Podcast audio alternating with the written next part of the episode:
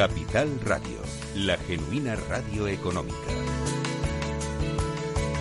Y aquí comienza un programa muy especial, es un programa único, efímero, hecho especialmente para escuchar a tres mujeres que son las cofundadoras, las ideadoras del Foro de Sostenibilidad, nacido al auspicio de EGECON, de la Asociación Española de Ejecutivas y Consejeras.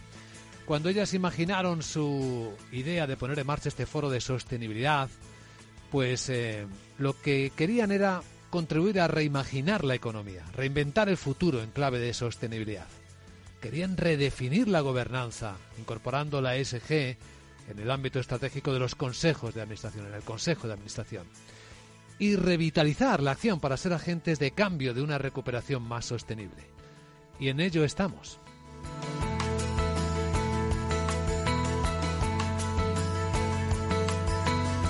Y justo ahora, coincidiendo con el Día Mundial de la Tierra, y justo ahora coincidiendo con eh, un, un movimiento, podríamos incluso pensar a un inicio de acción nueva, que ha sido auspiciado por el propio presidente de Estados Unidos, eh, Joe Biden, comprometiendo a su país también para lo que la Unión Europea ya ha puesto en marcha, que es una serie de actuaciones para alcanzar la neutralidad eh, con el carbono en el año 2050. Pues eh, Estados Unidos también quiere hacerlo y hasta China dice que lo va a intentar. Así que es un momento extraordinario. Y aquí hay un foco particular y es el papel de las empresas y de sus órganos de gobierno, de sus consejos. Y es de lo que vamos a hablar, de las reflexiones puntuales que en un ejercicio no solo de responsabilidad, sino también de compartir conocimiento, ha realizado este extraordinario equipo de, de, personas, de mujeres en este caso. Iria Calviño, bienvenida a Capital Radio, muy buenos días. Buenos días, un placer, encantada de estar aquí. Bueno, Iria Calviño es socia de Herbert Smith Freehills, es directora del Departamento de Derecho Público, Regulatorio y Medio Ambiente de esta firma y es, eh, si me permites así presentarte, también activista de GECON. Por supuesto. Sabía que sí. Paloma Baena Olave eh, es experta en sostenibilidad y gobernanza, es directora de la unidad Next Generation U en y también la conocemos, le conocemos por su experiencia importante como ex directiva en la OCDE y en el Banco Mundial. Paloma, un placer verte por aquí de nuevo en Capital Radio. Bienvenida igualmente. Un placer, Luis Vicente. Es un honor estar aquí y que nos hayas hecho un espacio, como tú decías, efímero pero importante para darnos voz en este tema. Gracias. Hay una tercera invitada a quien saludaremos en tan solo un instante en cuanto afinemos la comunicación que se está terminando de producir. Pero vamos a ir presentando la escena porque hacer una reflexión sobre algo que empieza a ser ya de obligado trato en los consejos es más que oportuno, aunque es verdad que hasta ahora no había sido tan, tan imperiosa esa fuerza o esa necesidad de los consejos. Bueno, me dicen que ya podemos saludar a Mariluz Castilla, que es asesor senior de la alta dirección y el Consejo en Sostenibilidad y Aspectos ESG, es ex socio de PwC. Mariluz, bienvenida, ¿cómo estás? Muy buenos días, ¿qué tal? Encantada de estar con vosotros. Pues eh, aquí compartiendo mesa con Mariluz, con Paloma y con Iria. Iria, ¿nos introduces un poco en la materia, en las reflexiones? ¿Cómo, cómo habéis empezado a entrar en esta materia? Bueno, pues la verdad es que esto surge de, de una iniciativa que nos planteamos las tres ya hace un, un tiempo y entendíamos que teníamos que impulsar la sostenibilidad en el mundo empresarial. Las tres formamos parte de un foro, que es la Asociación de Ejecutivos y Consejeros, y en, ese, en esa asociación faltaba algo que para nosotras era fundamental, y era un hub de sostenibilidad, que desde luego es algo transversal a todos los demás y muy necesario en este momento. Así que un día, bueno, pues Paloma y yo nos encontramos en, en una charla empezamos a hablar y lo propusimos. A esta aventura se unió Mariluz y en una comida eh, organizamos lo que es eh, el inicio de este foro y en la actualidad somos más de 70 personas y a raíz de este estudio y de la presentación que hicimos cada vez se nos van pidiendo incorporarse, incorporarse, incorporarse más personas, lo cual quiere decir que es un tema que desde luego está preocupando y está interesando mucho a todos los sectores. Deberíamos pasar del preocupando al ocupando, ¿no? Paloma. Efectivamente. Eh, tú mencionabas algo al principio de en la introducción que, que, tienes toda la razón y es que hay un cambio, hay un cambio importante, ¿no? La sostenibilidad es una palabra que no es nueva, pero el hecho de, que ahora se, se, incorpore a la conversación y a la dirección estratégica de las empresas sí es nuevo. Yo, cuando estaba preparando un poco los mensajes, pienso que el concepto se ha democratizado de alguna forma, ¿no? Y que lo que hasta ahora eran eh, preocupaciones sobre bienes públicos como el medio ambiente, la igualdad, la protección de los derechos humanos, que siempre se han atribuido al gobierno o a la sociedad civil o a las multilaterales, ahora se espera a la empresa como una parte importante no solo del problema, sino de la solución. Y por tanto, eso hace que la sostenibilidad pase a ser un tema que ahora ya es de todos y en una parte súper eh, clave de las empresas. De ahí eh, que lanzáramos el foro. Muy bien planteado, desde luego. Eh, Mariluz, ¿cuál es tu aproximación a esta idea? Pues mira, yo llevo muchos años trabajando con empresas y con organismos en temas de sostenibilidad y he podido ver bastante bien la evolución. Y lo que, lo que sí que he comprobado es que este tema de sostenibilidad, que ahora está tan de moda, se ha convertido en un tema estratégico que es capaz de cambiar modelos de negocio. Entonces lo estamos viendo en muchos ámbitos. Pues en los ámbitos medioambientales, pues eh, muchísimas empresas están empezando a, tener estos compromisos de cero emisiones. Y eso tiene muchas implicaciones internas en los sistemas productivos, en la tecnología que utilizan. Eh, fijémonos en el tema de los envases pues eh, la sociedad y la regulación te está exigiendo un tipo de envases que te obligan a cambiar la oferta de producto y, la oferta del envase y de cómo entregas este producto al consumidor. Entonces, estamos en un punto que yo creo que es muy bueno para lo que tú decías, de la preocupación ir pasando a la ocupación. Es decir, que esto empiece a calar y empiece a meterse en la estrategia de negocio y empiece a cambiar modelos. Y yo creo que esa es la, esa es la gran, el gran momento que tenemos ahora. Por eso es tan importante que esto llegue a los consejos, porque quien se ocupa de la estrategia de la empresa es el consejo y quien tiene que definir esa, esa mirada a largo plazo es el consejo. Entonces es muy importante que en el Consejo exista este lente de la sostenibilidad porque tiene implicaciones en las empresas que compras, en qué países operas, en qué decisiones tomas, en, los temas de derechos humanos, en cómo es tu cadena de valor, en la oferta de producto. Es decir, es toda una cultura eh, que tiene que venir pues desde arriba como parte de esa cultura. Y yo creo que estamos en un buen momento porque estamos más cerquita de ese punto. Pero pensamos, y por eso hemos puesto en marcha esta iniciativa, que es clave que el Consejo pues se involucre en, este, en esta reflexión estratégica y lo impulse desde arriba, no solo desde abajo, sino también desde arriba. Eh, pero yo creo que estamos en un momento dulce precisamente pues para pasar un poco de la conversación a la acción, ¿no? Y ahí el papel de los consejos es muy importante. Desde luego el momento es único, es irrepetible y creo que todos conectamos con esa idea de el cambio que queremos ver en el mundo debe empezar por nosotros mismos. Las empresas son un enorme motor de influencia en la sociedad. Desde luego, para que algo cambie en la sociedad, debe cambiar la empresa o deben cambiarlo las empresas seguramente. Y poner el foco en los consejos de administración es verdaderamente importante. Aquí, ¿de qué estamos hablando exactamente, Iria? En el consejo, ¿cómo se, cómo se abordan estos temas? Porque estamos hablando de la sostenibilidad de la empresa, Estamos hablando, claro, de la huella medioambiental, que ahora ya empieza a medirse, ya estamos viendo como en el mercado del carbono pues hay precios que todavía no se han eh, homogenizado demasiado. Estamos hablando de la influencia y la relación con los stakeholders. Ya sabemos que la empresa no se, no se debe solo a sus accionistas, sino a sus empleados, a sus clientes y al entorno en el que se desarrolla. Estamos hablando de la gobernanza con mayúsculas, ¿no? Sí, eh, efectivamente.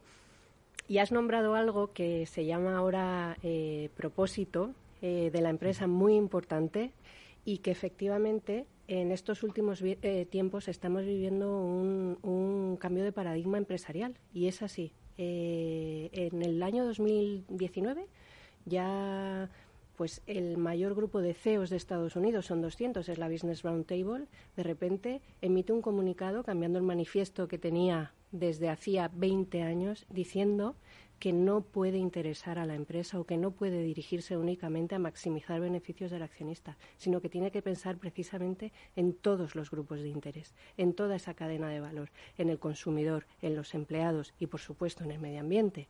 Todo esto empieza con un, como un tema medioambiental, efectivamente, pero a medida que ha ido evolucionando, desde luego se ha ido dejando atrás y tenemos la E, pero tenemos también la S y después de pandemia mucho más importante, lo social, y la G con mayúsculas, efectivamente, la gobernanza. Ahora, está cambiando ese modelo de gobernanza en el Consejo y para eso, y iremos un poquito más adelante a hablar de eso, la regulación ha sido muy, muy importante.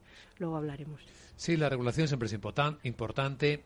Pero claro, nos encantaría ver, sería lo más bonito, que la fuerza estuviese dentro de la empresa, ¿eh, Paloma? Que no solo sean las autoridades las que llevan a la empresa a, cambiar, sino que el propio movimiento surgiera de dentro, porque en las empresas empieza a verse que esto es también una oportunidad de diferenciarse, por ejemplo. Así es, y eso es la, la, dirección por la que estamos apostando nosotras y lo que comentamos en el, en el informe que hemos hecho público.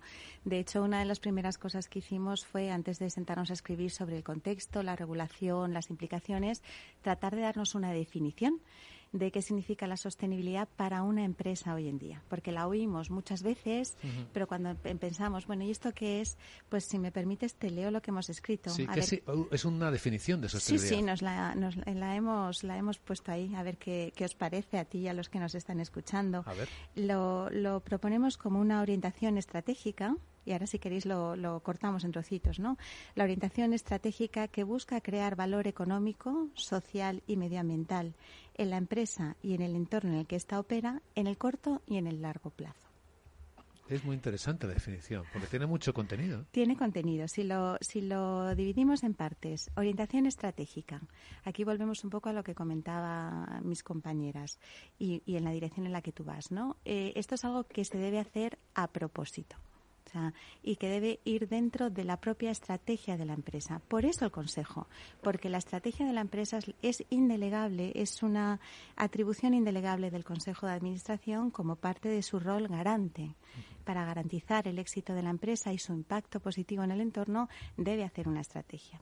Entonces, es algo voluntario eh, que se impregna eh, desde la estrategia ya en las decisiones de negocio. Y no solo en las decisiones de negocio, sino lo más importante y es hacia, donde tú vas, en la cultura de la empresa. Si el empleado, el proveedor, sabe que esa empresa va de ser sostenible, de tener un impacto positivo, de apostar por una gobernanza limpia y transparente, orientará sus propias decisiones en el día a día, aparte de las grandes decisiones de negocio, en esa dirección. ¿no? Por otra parte, en la definición tratamos de incorporar valor económico, porque es evidente que una empresa debe tener un retorno económico, es una, también una atribución indelegable del Consejo. Y también de eso va la sostenibilidad con su impacto social y medioambiental. Y por último, el corto y el largo plazo. Y para mí esto es quizá el aspecto más importante. Podemos tener una estrategia que nos dé retorno a corto plazo, pero la sostenibilidad nos obliga a pensar en el largo plazo. Claro, claro. Eh, Mariluz, ¿quieres complementar lo que están diciendo Paloma e Iria? Bueno, yo creo que hemos tratado de, definir un poco la sostenibilidad, como estaba comentando Paloma, incluso de, aportar como cinco palabras claves, que son las que hemos llamado como principios, que pensamos que si un consejo tiene que iniciar esta reflexión, pues debería por lo menos interiorizarlas, intentando que las actuaciones sean por convicción más que por ley. Pero hemos pensado en cinco palabras que son estas. Tiene que ser estratégico, tiene que estar ligado al propósito, la transparencia tiene que ser una palanca, aunque venga de la regulación, nos tiene que ayudar pues, a impulsar eh, las actuaciones. Hay que dotar al, Consejo de capacidades para realizar esta, misión y al final hay que llegar a una hoja de ruta y a un plan de acción. Entonces yo creo que eh, hemos intentado definir a nuestro entender y con el, pues con el, con el input de mucho, de, un colectivo importante de, profesionales y de consejeros, qué entendemos por sostenibilidad a nivel estratégico, no anecdótico, y hemos intentado pues dar eh, unas pinceladas que supongo que iremos comentando de qué cosas pensamos que son importantes y que tienen que ser parte de este concepto estratégico que son estas cinco palabras que te he comentado. Eh, yo creo que lo que intentamos es provocar la reflexión no tanto aportar todas las soluciones, pero sí provocar la reflexión, sobre todo a nivel de, consejos, y luego eso irá bajando a nivel de directivos, para que esto que está bastante, es bastante habitual en empresas cotizadas, pues se pueda extender también en empresas no cotizadas, en empresas familiares, en empresas que a lo mejor son subsidiarias de multinacionales. Es decir, esto no es un tema solo para empresas cotizadas, donde el inversor es un, es un, es un stakeholder muy activo y que demanda muchas cosas. Esto es algo que tiene un carácter estratégico y aplica a cualquier tipo de empresa. Entonces, las empresas, cualquiera que nos esté escuchando, si es un empresario, pues tendría que hacerse la pregunta si esto realmente pues ha iniciado este camino. Claro, imagino entonces que este es un trabajo de principio, ¿no? Y de principios orientadores, ¿no? De principio y de principios orientadores. Así es, así es. Mira, yo eh, efectivamente es así y es algo que, que para nosotras es importante porque sabemos que, aunque es un tema que no es nuevo, esta aplicación a la empresa, como decíamos al principio, sí lo es, ¿no? Hmm. Y, tampoco podemos esperar que esta transición, incluso hacia un nuevo modelo de capitalismo, que ya entraremos a hablar de eso, que es hacia donde nos lleva todo esto, sea algo para lo que todo el mundo está preparado. ¿no? Entendemos que hay muchos temas, igual que hay muchísimos marcos orientadores de qué significa la E, qué significa la S, qué significa la G, muchos índices. Es un poco una locura. Entonces, nuestra, nuestra intención es destilar las eh, conclusiones más importantes para empezar a generar una hoja de ruta. Eh, luego cada consejo lo, lo, lo, lleva a su propia realidad y de hecho la sostenibilidad es un tema que hemos debatido mucho con los consejeros y consejeras que han participado en nuestro grupo de trabajo. En algunos casos se trata en una comisión específica, en otras se integra en la comisión de auditoría o en algunos casos mm, en los que yo no estoy de acuerdo en la de remuneraciones, por ejemplo. Pero el caso es que la hoja de ruta se puede hacer de muchas formas. Lo importante es adoptarla y adaptarla. Adoptarla y adaptarla. Sí, sí, está muy bien trazado. Eh, sobre esta idea del nuevo capitalismo que efectivamente estamos empezando a construir, se supone que también va a ser más consciente, ¿no iría? Cuando estamos planteando una hoja de ruta, unos principios y una hoja de ruta, pues eh, en cierto modo ya estamos marcando una diferencia sobre el capitalismo viejo o antiguo, ¿no? Que se generó un poco casi en estado salvaje, si me permitís la expresión. Ahora queremos ser muchos más civilizados en la puesta en marcha de este nuevo capitalismo, más conscientes, más solidarios, buscando el impacto y buscando más el largo plazo. Justo, efectivamente. Y eso es en lo que nos estamos moviendo ahora. Como hablábamos hace un minuto, efectivamente, eh, Estados Unidos, máximo exponente del capitalismo, pues cambia su, su manifiesto. Pero llega Davos y en 2020 cambia el suyo y de repente emite uno nuevo y está hablando de cuarta revolución industrial y está diciendo que las empresas tienen que generar valor no solamente a sus accionistas, tienen que generar valor a la sociedad, tienen que generar valor en el medio ambiente. Es un cambio enorme. Es cierto que es un reto enorme también y que es difícil de abordar, sobre todo, y de ahí el papel del Consejo tan sumamente importante, porque navegar en toda esta maraña regulatoria de conceptos, de índices y un largo etcétera es muy difícil y efectivamente se necesitan recursos. Esto es un cambio de paradigma empresarial. En este momento, el enfrentarse a poder decir mm, yo tengo que dar información que no son mis números, tengo que dar información que no es numérica, es no financiera, cuál es mi impacto en medio ambiente, en derechos humanos, es que hay empresas que no es que operen en Europa, que es donde hay un marco regulatorio más amplio, es que tienes una empresa con base europea operando en Myanmar, en China y en Estados Unidos. Claro. ¿Cómo reportas eso? Y el tema es que es que hoy en día nos movemos en un mundo tan global y de redes sociales que es que te lo ven todo todo, absolutamente todo. Entonces hay que ser muy cuidadoso y hay que estar realmente muy atento, desde el Consejo para poder explicarlo con claridad y transparencia, porque si no, otros pueden contar la historia por ti. Entonces la empresa tiene que estar definiendo qué es lo que tiene que contar, cómo y sobre todo por qué. Y ahí vamos al propósito. Efectivamente. Bueno, tenemos que tener marcos cada vez más definidos. Imagino que estamos en este trabajo, ¿no? De generar los marcos en los que esta información se genera y se comparte, porque no sé si hemos llegado a un nivel mínimo de homogeneidad todavía, o estamos muy lejos de eso. Mm, Paloma. Em, estamos, estamos cerca y lejos te explico por qué digo cerca y lejos.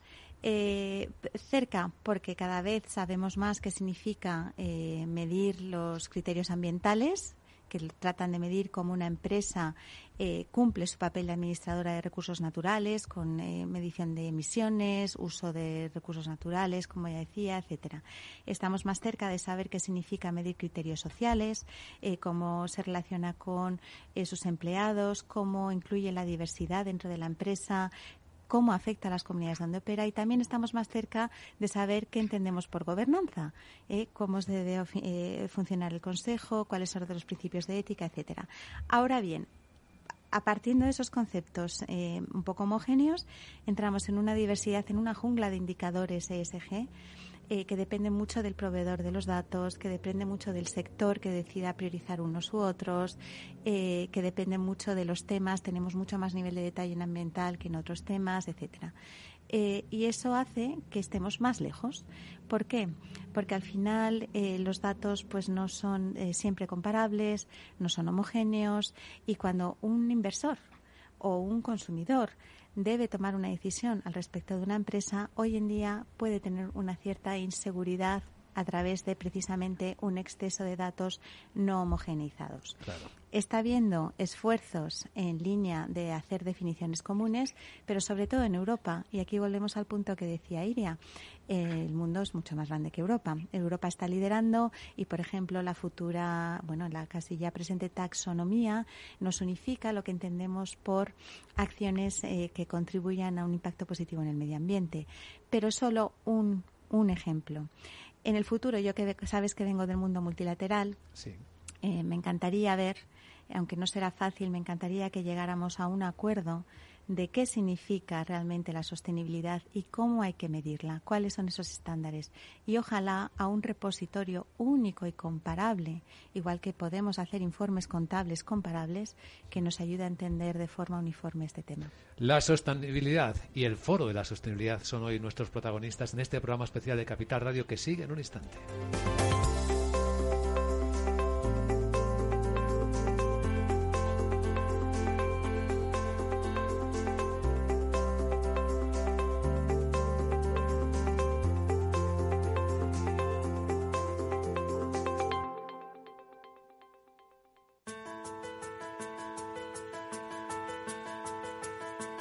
Capital Radio, la genuina radio económica. Hoy programa único y especial con las tres fundadoras y co-líderes del Foro de Sostenibilidad. En un día muy señalado porque además en el contexto tenemos lo que por fin hemos escuchado de esta mañana en Capital Radio, nuestra invitada, que ha estado en todas las cumbres mundiales del medio ambiente, Cristina eh, Elvira Carles, la presidenta de la Fundación Empresa y Clima, que en sus mejores sueños habría pensado que los líderes iban no solo a pronunciarse, a comprometerse, sino llamar a la acción para empezar a, poner en marcha una hoja de ruta que nos conduzca a cuidar el planeta, a cuidarnos a nosotros mismos, también en cierto modo propiciar a las empresas para que este camino tenga una dirección, además de un propósito.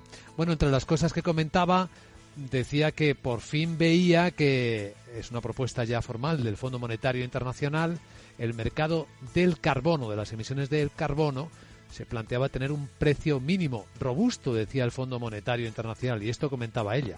Esto es muy necesario porque la mayoría de empresas, empresarios del mundo, que de hecho son los que a los que más tenemos que defender porque son los que están dando la talla y los que están haciendo el trabajo bien, y, y no pensando en multinacionales del mundo, sino en multinacionales españolas nuestras que están trabajando, que tienen fábricas en muchos países del mundo necesitan necesitan un precio del carbono. Sí, porque ayer mismo este precio del carbono marcó máximo en Europa de 46 euros, en Australia de 120 y en Brasil cero, que no existe este mercado.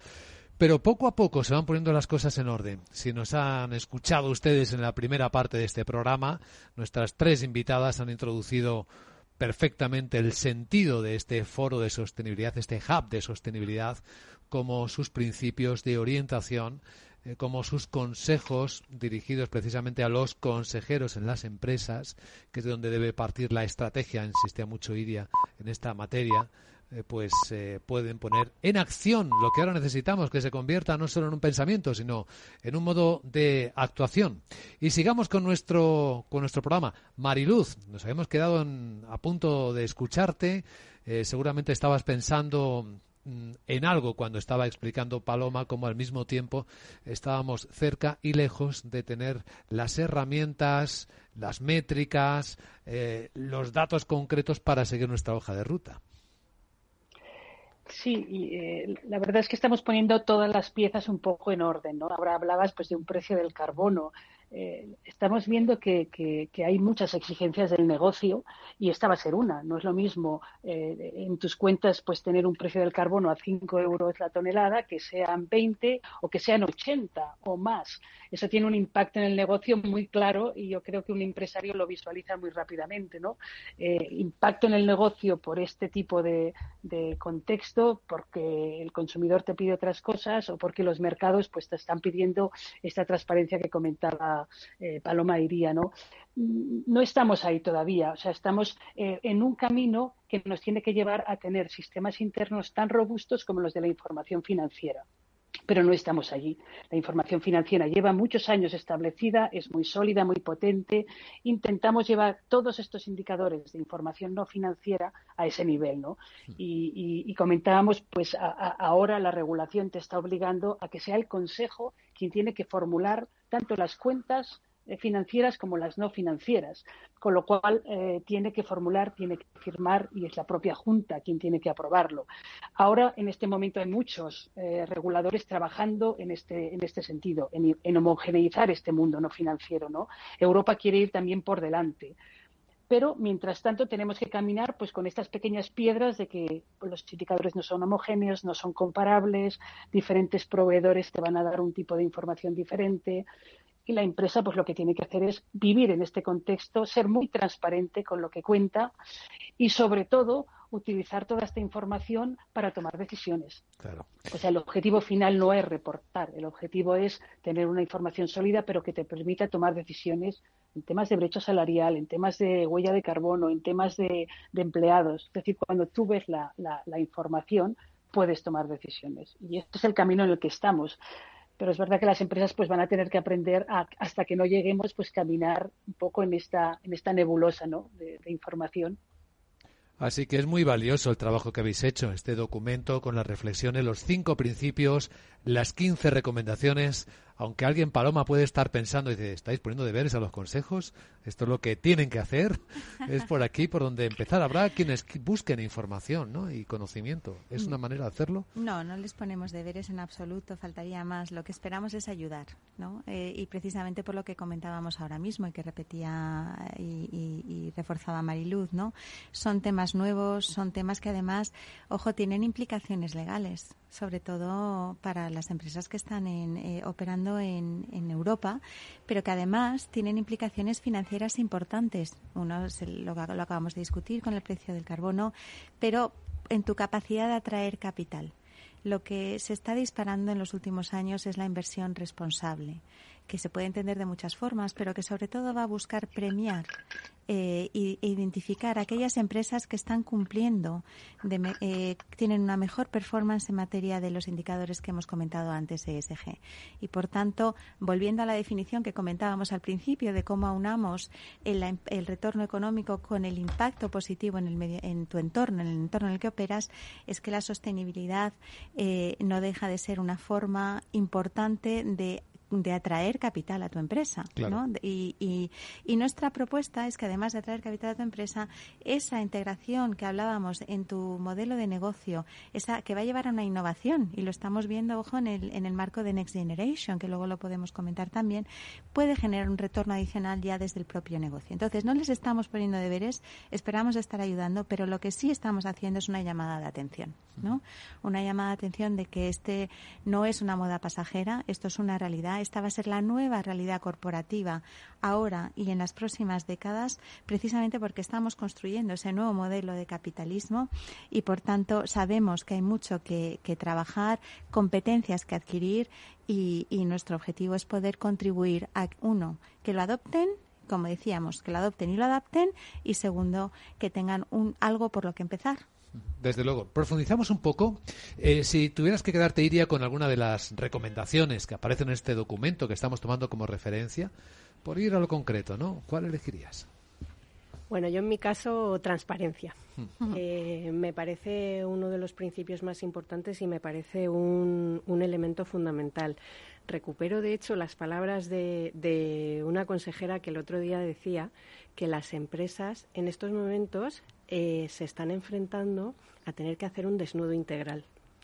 Eh, se preparan todo el año, efectivamente, para la llegada ahora del reporting, pero es que ahora se tienen que desnudar. Donde antes enseñaban una parte, que es, bueno, la financiera, unos números, ahora no, enseñan absolutamente todo. Esa preparación que tienen que hacer los consejos realmente es un reto gigante. Y ahí retomo con lo de los deberes. No, no les ponemos deberes, solo faltaba. Mm. Pero sí que es verdad que es una manera de llevar a la mesa y, ponerlo ya en papel que efectivamente esto hay que reflexionarlo, reflexionarlo muy mucho y entrar en detalle dentro de cada una de las responsabilidades que tienen en el Consejo. Más aún, volviendo a regulación, que es un tema que a mí me gusta muchísimo, eh, es uno de los drivers fundamentales. Más allá de que, desde luego, la parte inversora es fundamental, pero sin la ayuda de una regulación que te haga hacer ese desnudo integral de manera homogénea y que todos vayan a la vez, no porque tengas un inversor más activista o menos activista, ayuda muchísimo, muchísimo a que una persona cuando tenga que elegir pueda hacerlo con parámetros homogéneos. Y ese es un reto grande que tienen los consejos y por eso a mí me gusta mucho la transparencia y porque también creo que es una herramienta y una palanca fundamental para poder tomar decisiones. Si eres transparente, y das eh, de una manera homogénea tus datos, tú puedes tomar unas decisiones objetivas, tu consumidor, tu inversor, cualquier stakeholder. Si no eres transparente, se te va a castigar. Y eso es algo que estamos viendo eh, hoy en día en muchísimos ámbitos. Ha venido pasando tradicionalmente en sectores, pues efectivamente ya un poco más críticos, como pueden ser los mineros, etcétera, que bueno, pues son sectores que tienen impactos ambientales fuertes, etcétera, pero es que ahora está pasando en todas las industrias, en el consumo, en gran consumo, pequeño consumo, energía, por ejemplo, el impacto es impresionante. Con lo cual, yo si me tengo que quedar con alguno, además de que me gustan los cinco, me quedaría con transparencia. Con transparencia, es el elegido por Iria. Mariluz, ¿cuál elegirías tú? Pues mira, yo voy, creo que todos son importantes, por eso son cinco, ¿no? Pero eh, quizá uno que no hemos comentado, eh, no les estamos poniendo deberes a los, a los consejos, pero sí les estamos proponiendo reflexiones. Entonces, este de construir capacidades, yo creo que es algo que tienen que reflexionar. O sea, sí que es verdad que con todo esto que estamos comentando, pues parece que se va consolidando que alguien en el Consejo tiene que tener pues algún tipo de perfil híbrido que entienda de estas cosas, que, que pueda entender las implicaciones del cambio climático, de la cadena de proveedores, cosas que pueden pasar en tu cadena de producción. Hace falta algún perfil nuevo que eh, pueda incorporar esta lente de la sostenibilidad, no solo como experto, sino como alguien sensible a estos temas y que en cualquier decisión estratégica que tome el Consejo pueda poner esta lente, ¿no? Estamos viendo proyectos que duran dos días, pues a lo mejor en algún momento hay que pensar en ese momento estratégico poner esta lente de sostenibilidad. Entonces, quizá el Consejo debe, reflexionar qué tipo de perfiles necesita para esto. ¿no? Eh, el, Consejo sabe que necesita perfiles diversos, ya no solo de género, sino también de capacidades. Pues este es un, perfil a lo mejor que hay que incorporar. Y es verdad que algunos consejos pues empiezan, por ejemplo, formando comisiones de sostenibilidad. Es una fórmula, no creo que sea la única y a lo mejor ni siquiera es la mejor en todos los casos. Pero sí que eh, eh, algunos consejos lo que están haciendo es poniendo diálogos sobre este tema. Si tienes una comisión, como se llame, pues de sostenibilidad o, incorporada en alguna otra, lo que sí haces es eh, coger tiempo del consejo y provocar discusión sobre esos temas. Y eso siempre sí puede ser positivo. Lo peor que puede pasar es que, que se tomen decisiones en las que esta lente de la sostenibilidad no se haya incorporado. Entonces, seguramente, pues habrá que formar al Consejo, ¿no? Para que todo el mundo tenga sensibilidad pero creo que aquí aparece una reflexión que es necesitamos algún tipo de, perfil nuevo para estos temas y, creo que este tema es importante, puesto que todos los demás van a depender en muchos, en muchos casos de que haya alguien con sensibilidad suficiente para plantear estos temas en el Consejo. Pues sin duda que sí. Paloma, ¿cuál elegirías tú? Pues eh, yo sin duda el que tiene que ver con el propósito. Eh, ¿Por qué? Mira, hay una frase que desde que me la dijeron la, la utilizo y, y, reflexiono mucho sobre ella, y es que la cultura se come a la estrategia para desayunar. Se la zampa, se la Se merienda. La, zampa, sí. la traducción sería esa directamente. directamente. La zampa, sí. Y la forma de crear cultura eh, tiene que ser realmente dotando a la empresa de un propósito, porque al final ese propósito es lo que se va a reflejar en los valores y los valores se van a reflejar después en los procesos que van a crear la cultura empresarial. ¿no? Eh, en el caso de la sostenibilidad, aún más, porque nos va a ayudar a respondernos las preguntas que nos hacemos, ¿no? El por qué, el cómo, el para quién. Y desde ahí empezar a tomar decisiones de negocio, tomar decisiones a nivel de proveedores, tomar decisiones a nivel de procesos y operaciones, incluyendo los que mencionaba Iria. ¿Me, me hago ese desnudo integral porque me obligan o porque creo que es lo que tengo que hacer? hago ese desnudo integral y lo hago porque, lo, porque me obligan o porque voy a utilizar esa información para revisitar de qué forma estoy eh, llevando a cabo mis eh, operaciones o qué tipo de productos y servicios estoy poniendo en el mercado. ¿no? Eh, y además hay otro tema que yo vinculo con el propósito y que ha comentado mucho todos los consejeros con los que hemos hablado a la hora de hacer este informe y es que, y tú lo mencionabas al principio de la, de la entrevista, Luis Vicente, y es que la sostenibilidad debe permear a toda la organización y para eso necesita estar contenida en el propósito y los valores de la empresa. Claro, pues muy bien elegido. ¿Y dónde pueden ir los consejeros, también directivos de empresa, que en algún caso pueden tener en su carrera profesional el objetivo de convertirse en consejeros, eh, a encontrar estas referencias para, para impulsar la sostenibilidad? ¿Hay algún lugar donde esto, donde sea, pueda ser considerado una fuente de esta información y de formación? Hay, hay, hay, cada vez más, hay más. Yo soy profesora en el Instituto de Empresa y ahí, evidentemente, hay, hay, hay cursos que los consejeros pueden hacer, que se pueden hacer de forma específica o de, o de forma temática. Pero desde, desde mi punto de vista, creo que lo primero que debe haber es una reflexión del propio concepto de sostenibilidad que la empresa quiere hacer suyo. ¿No? Nosotros uh -huh. hablábamos de esa orientación estratégica de medio y largo plazo. Eh, ¿Qué significa? ¿Cómo lo traducen? ¿Cómo lo adaptan a su propia realidad y a su contexto? ¿no? Y después desde allí entender, hay otra parte importante, eh, existen ya muchos índices que, que, de alguna forma ordenan a las empresas con la información imperfecta que hoy tenemos respecto a su performance, a su desempeño en sostenibilidad. Comprender bien esos índices. ¿Qué es lo que están midiendo? ¿Por qué? ¿Cómo me estoy comportando yo en relación al resto? Aquí eh, hay que perder el miedo a la comparación, ¿no? Porque sabemos que hay empresas que están liderando este camino desde hace muchos años eh, eh, y hay empresas que están empezando este camino. Y se trata de aprender y de poder saber en qué áreas unos están mejores que otros y, y qué puedo hacer yo para hacer, para alcanzar ¿no? Sin miedo a la, a la comparación, ¿no? Y por supuesto hay asuntos que son más materiales que otros dependiendo del sector en el que estás involucrado. Entonces, haciendo un poco ya ese análisis, ya tienes el principio de una hoja de ruta. Sí. Y ahí sí que vuelvo al comentario que hacía Mariluz.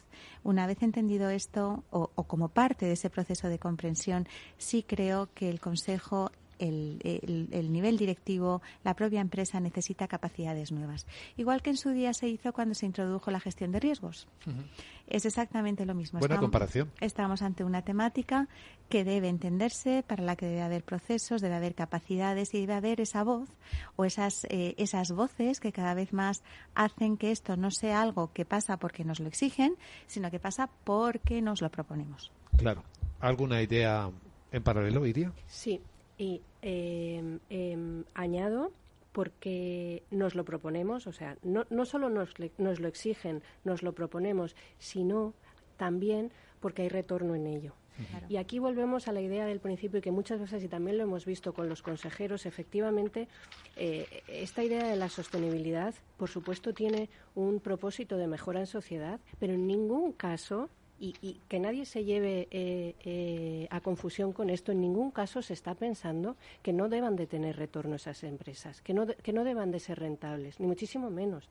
Puede ser rentable y sostenible. Es que se trata de eso. Se trata de eso. Eso simplemente para añadir.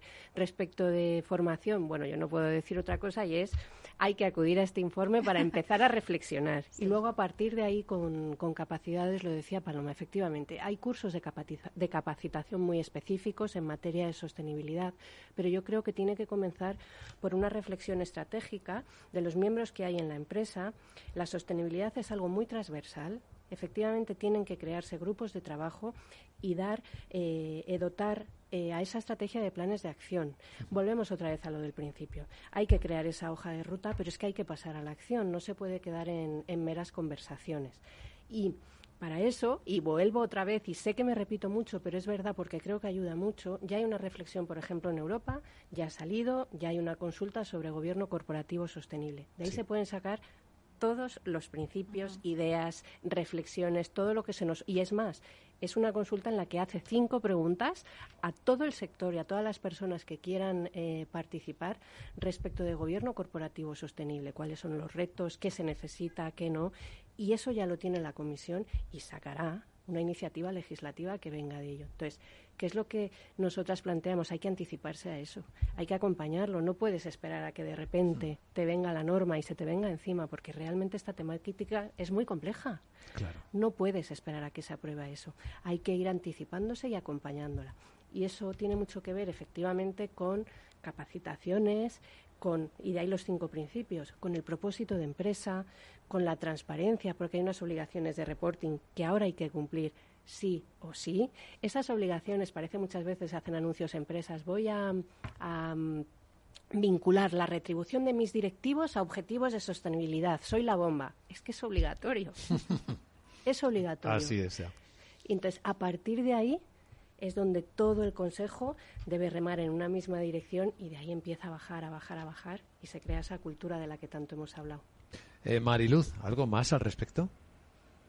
Pues mira, yo creo que eh, lo que decimos, hablamos de sostenibilidad que, que, tiene que ver con negocio y yo diría con supervivencia eh, a futuro de la empresa. O sea, no, no es un nice to have, es una obligación si queremos que la empresa pues sea una empresa de futuro de las que no desaparezcan. Yo aquí te diría, claro que hace falta formación y, hace falta asesoramiento. Eh, muchas de nosotros ayudamos a la alta dirección y al Consejo en estos temas. Yo creo que cualquiera eh, que esté en el Consejo tiene que plantearse, si no ha iniciado esta reflexión, tiene que hacerlo porque le está afectando el negocio, le está afectando la regulación, le está afectando a esta visión hacia dónde va su negocio, eh, afecta a cómo produces, a cuál es tu cadena de proveedores, a qué tipo de productos pones en el mercado. Entonces, eh, eh, es básico que cualquier empresa que nos esté escuchando piense si realmente tiene esta reflexión suficientemente actualizada porque además el entorno cambia muy rápido. Y luego, eh, lógicamente, entender de qué hablamos, formarte, pero también seguramente compartir con otras empresas. Eh, muchas veces hay cosas que hay que avanzar juntas. Eh, existe la competencia, pero en estos temas a veces también conviene compartir buenas prácticas, incluso hacer, pues, ver qué hacen otras a nivel internacional, que, que pues por el contexto pueden ir más rápidas. En algunos países la regulación pues va incluso más avanzada o el propio consumidor está más sensibilizado. Entonces, tener, tener un radar muy bien puesto, pero sobre todo yo creo que pensando que esto va de la supervivencia de la empresa, pues iniciar esta reflexión estratégica con todos estos puntos que hemos tomado. Pues hemos intentado simplificar y poner solo cinco, pero pensamos que son cinco que tienen que ser pues eh, estratégicos, eh, imbuirse dentro de la casa, que no sea algo obligado, que solamente la, regulación pues eh, exige ver qué hacemos con esta palanca de transparencia, es decir, utilizarla para cambiar cosas y ver qué necesitamos, formación, especialistas, asesores, em, Tampoco hace falta tener que invertir muchos recursos en estos, pero sí hace falta dotarse de estas capacidades que pensamos que en este momento no están en muchas empresas. Y luego todo esto, pues como decíamos al principio, para que nos lleve a cambiar cosas concretas, ese plan de acción. Yo creo que las empresas son grandes motores de cambio para impulsar cosas rápidas. O sea, los retos del planeta son enormes y por eso las empresas tienen un papel tan importante, porque son capaces de innovar de forma muy rápida. Y esto ahora, por fortuna, pues eh, está influyendo en el negocio y va a ser un elemento diferencial, un elemento competitivo y, por lo tanto, un elemento estratégico. O sea, que las empresas más vale que eh, nosotros recomendamos pues que tengan capacidades para abordar, eh, para entender este entorno y para saber eh, incorporarlo y, coger las oportunidades.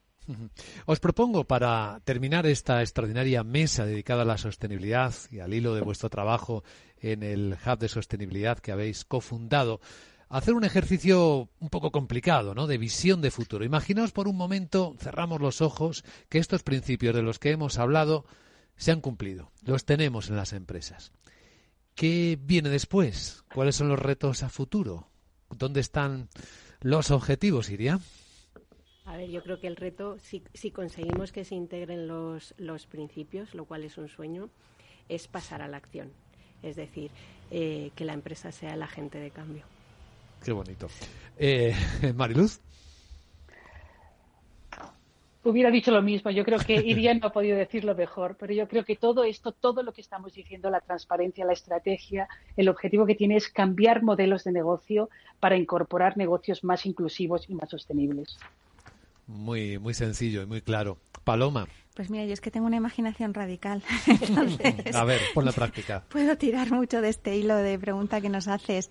Yo creo que aquí la palabra clave es impacto, ¿no? Eh, eh, sabemos, eh, imagínate que todo esto está adoptado, que tenemos esa hoja de ruta, bueno, pues mirámoslo y démosle un valor financiero, ¿no? Seamos capaces de hacer una contabilidad paralela a la puramente financiera para saber cuánto nos cuesta la contaminación que emite una empresa, cuánto nos cuesta los conflictos laborales que tiene y descontárselo de su valor de mercado. Y si tiro aún más de este hilo, paso ya a pensar en instrumentos de política pública. Puedo regular de forma diferente a empresas en sectores diferentes, pero que tengan un mejor desempeño en el medio ambiente o en la sociedad. Puedo hacer cambios fiscales que premien este comportamiento. Eh, eh, aquí es donde volvemos a ese concepto del nuevo capitalismo. ¿no? Ahí es donde generamos incentivos diferentes. Midamos el impacto, démosle un valor numérico, comparémoslo y entonces tendremos realmente el valor de las empresas, no solo el contable, sino el de su impacto en el entorno. Hemos tomado como referencia los Objetivos de Desarrollo Sostenible del Planeta, los ODS. ¿Esos años que marcamos como objetivos os parecen razonables? ¿Sí o no para terminar? Deberían ser, eh, deberían ser, eh, deberían ser ellos, pero necesitamos una acción radical para llegar a ello. Un lujo poder escucharos. Idea Calviño, Paloma Baena, Mariluz Castilla. Gracias por compartir este trabajo en Capital Radio. Gracias a ti siempre. Gracias a ti.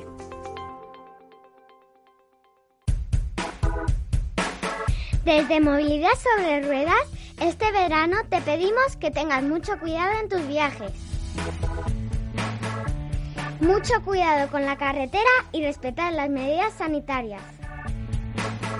En septiembre seguimos todos juntos trabajando y aprendiendo en este apasionante camino de la movilidad. ¡Feliz verano! Movilidad sobre ruedas con Chimo Ortega.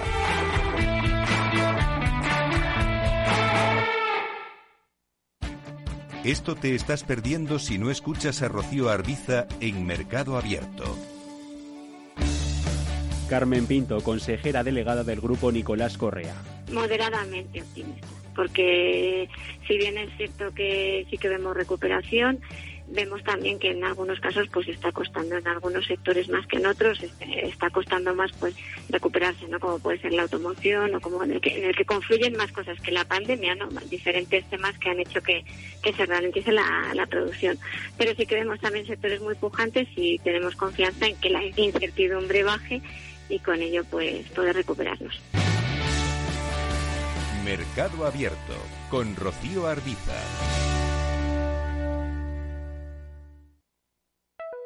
Por favor, introduzca contraseña para acceder.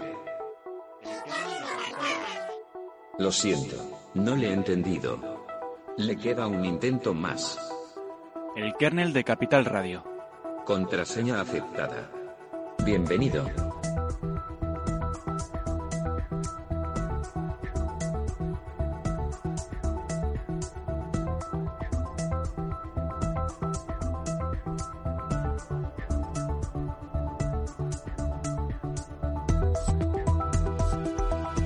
Hola, ¿qué tal? Bienvenido, bienvenida a un nuevo episodio del Kernel de Capital Radio. Ya sabes, el podcast de tecnología de Capital Radio. Nos puedes escuchar cuando quieras en www.capitalradio.es y en cualquier plataforma de distribución de podcast, Google Podcast, Apple Podcast, Evox y en Spotify. Si te has pasado alguna vez por estos programas, sabrás que hemos hablado del fenómeno de Twitch y también del boom de gente como The Gref, Auronplay, Rubius o Ibai.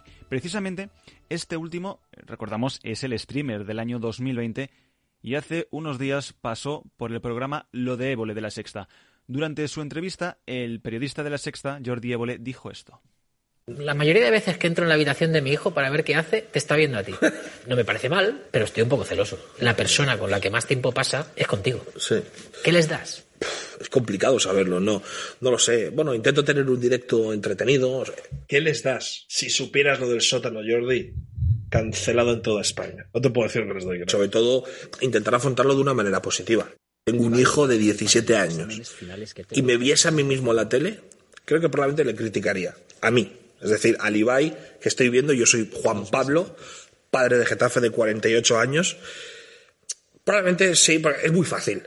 Es verdad, es muy fácil caer en el, hostia, pero este tío quién es, ¿no? Pongo, este tío. Estás creciendo cada día. Este tío es bobo. ¿Qué hace ahí? ¿Esta casa? ¿Quién se cree?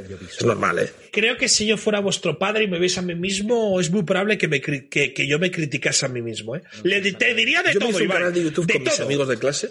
La entrevista se emitió un domingo, fue un éxito de audiencia y más allá de la repercusión del dinero que gana el bueno de Ibai, si se puede ser famoso en Twitch, eh, la casa que tiene con sus compañeros Reven, Barbe, Ander y Werlip, eh, el usuario Pierre Picat, un usuario de Twitter, ha querido contar todo aquello que no se trató según esta persona en la entrevista y lo ha contado como madre de un joven adicto a las tecnologías. Hoy, en el kernel de Capital Radio, miramos a la cara B de Twitch. Toxicidad fuera, mala fuera. Me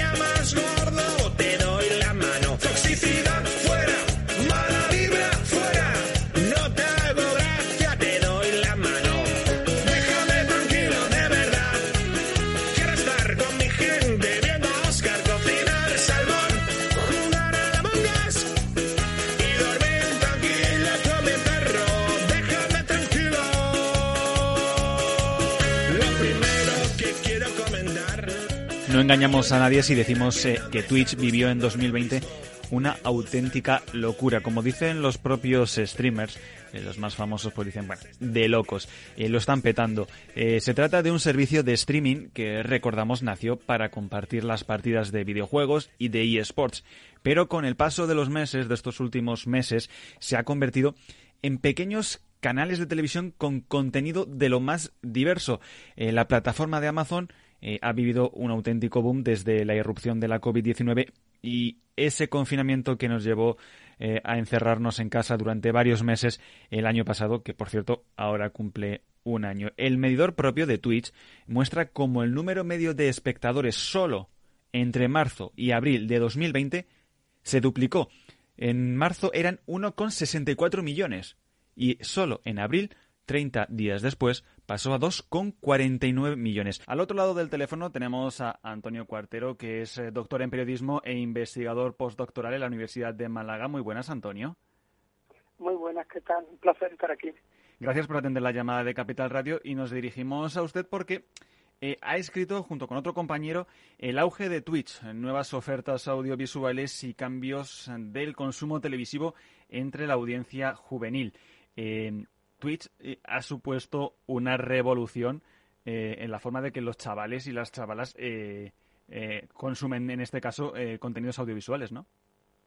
Efectivamente, eh, junto con mi compañero Juan Francisco Gutiérrez Lozano, también de la Universidad de Málaga, hemos realizado una investigación dentro de un proyecto sobre los cambios que están experimentando los jóvenes en relación a la televisión y en nuestra investigación uno de los aspectos más destacados que apareció era ese cambio en relación a Twitch.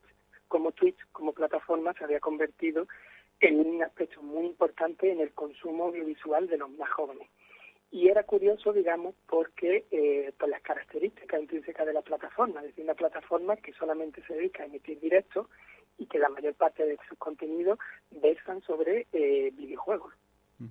Sí, el 37,5% eh, está mm, repartido entre los videojuegos más populares en Twitch. Sobre todo la, la pandemia que estamos viviendo y el confinamiento que sufrimos eh, en marzo de 2020 eh, disparó eh, eh, la audiencia. Pasó de 1,64 millones en marzo a 2,49 eh, a 2,49 millones en abril, casi el, el doble. Eh, pero, ¿cuál es la fórmula para que enganche Twitch tanto a los jóvenes?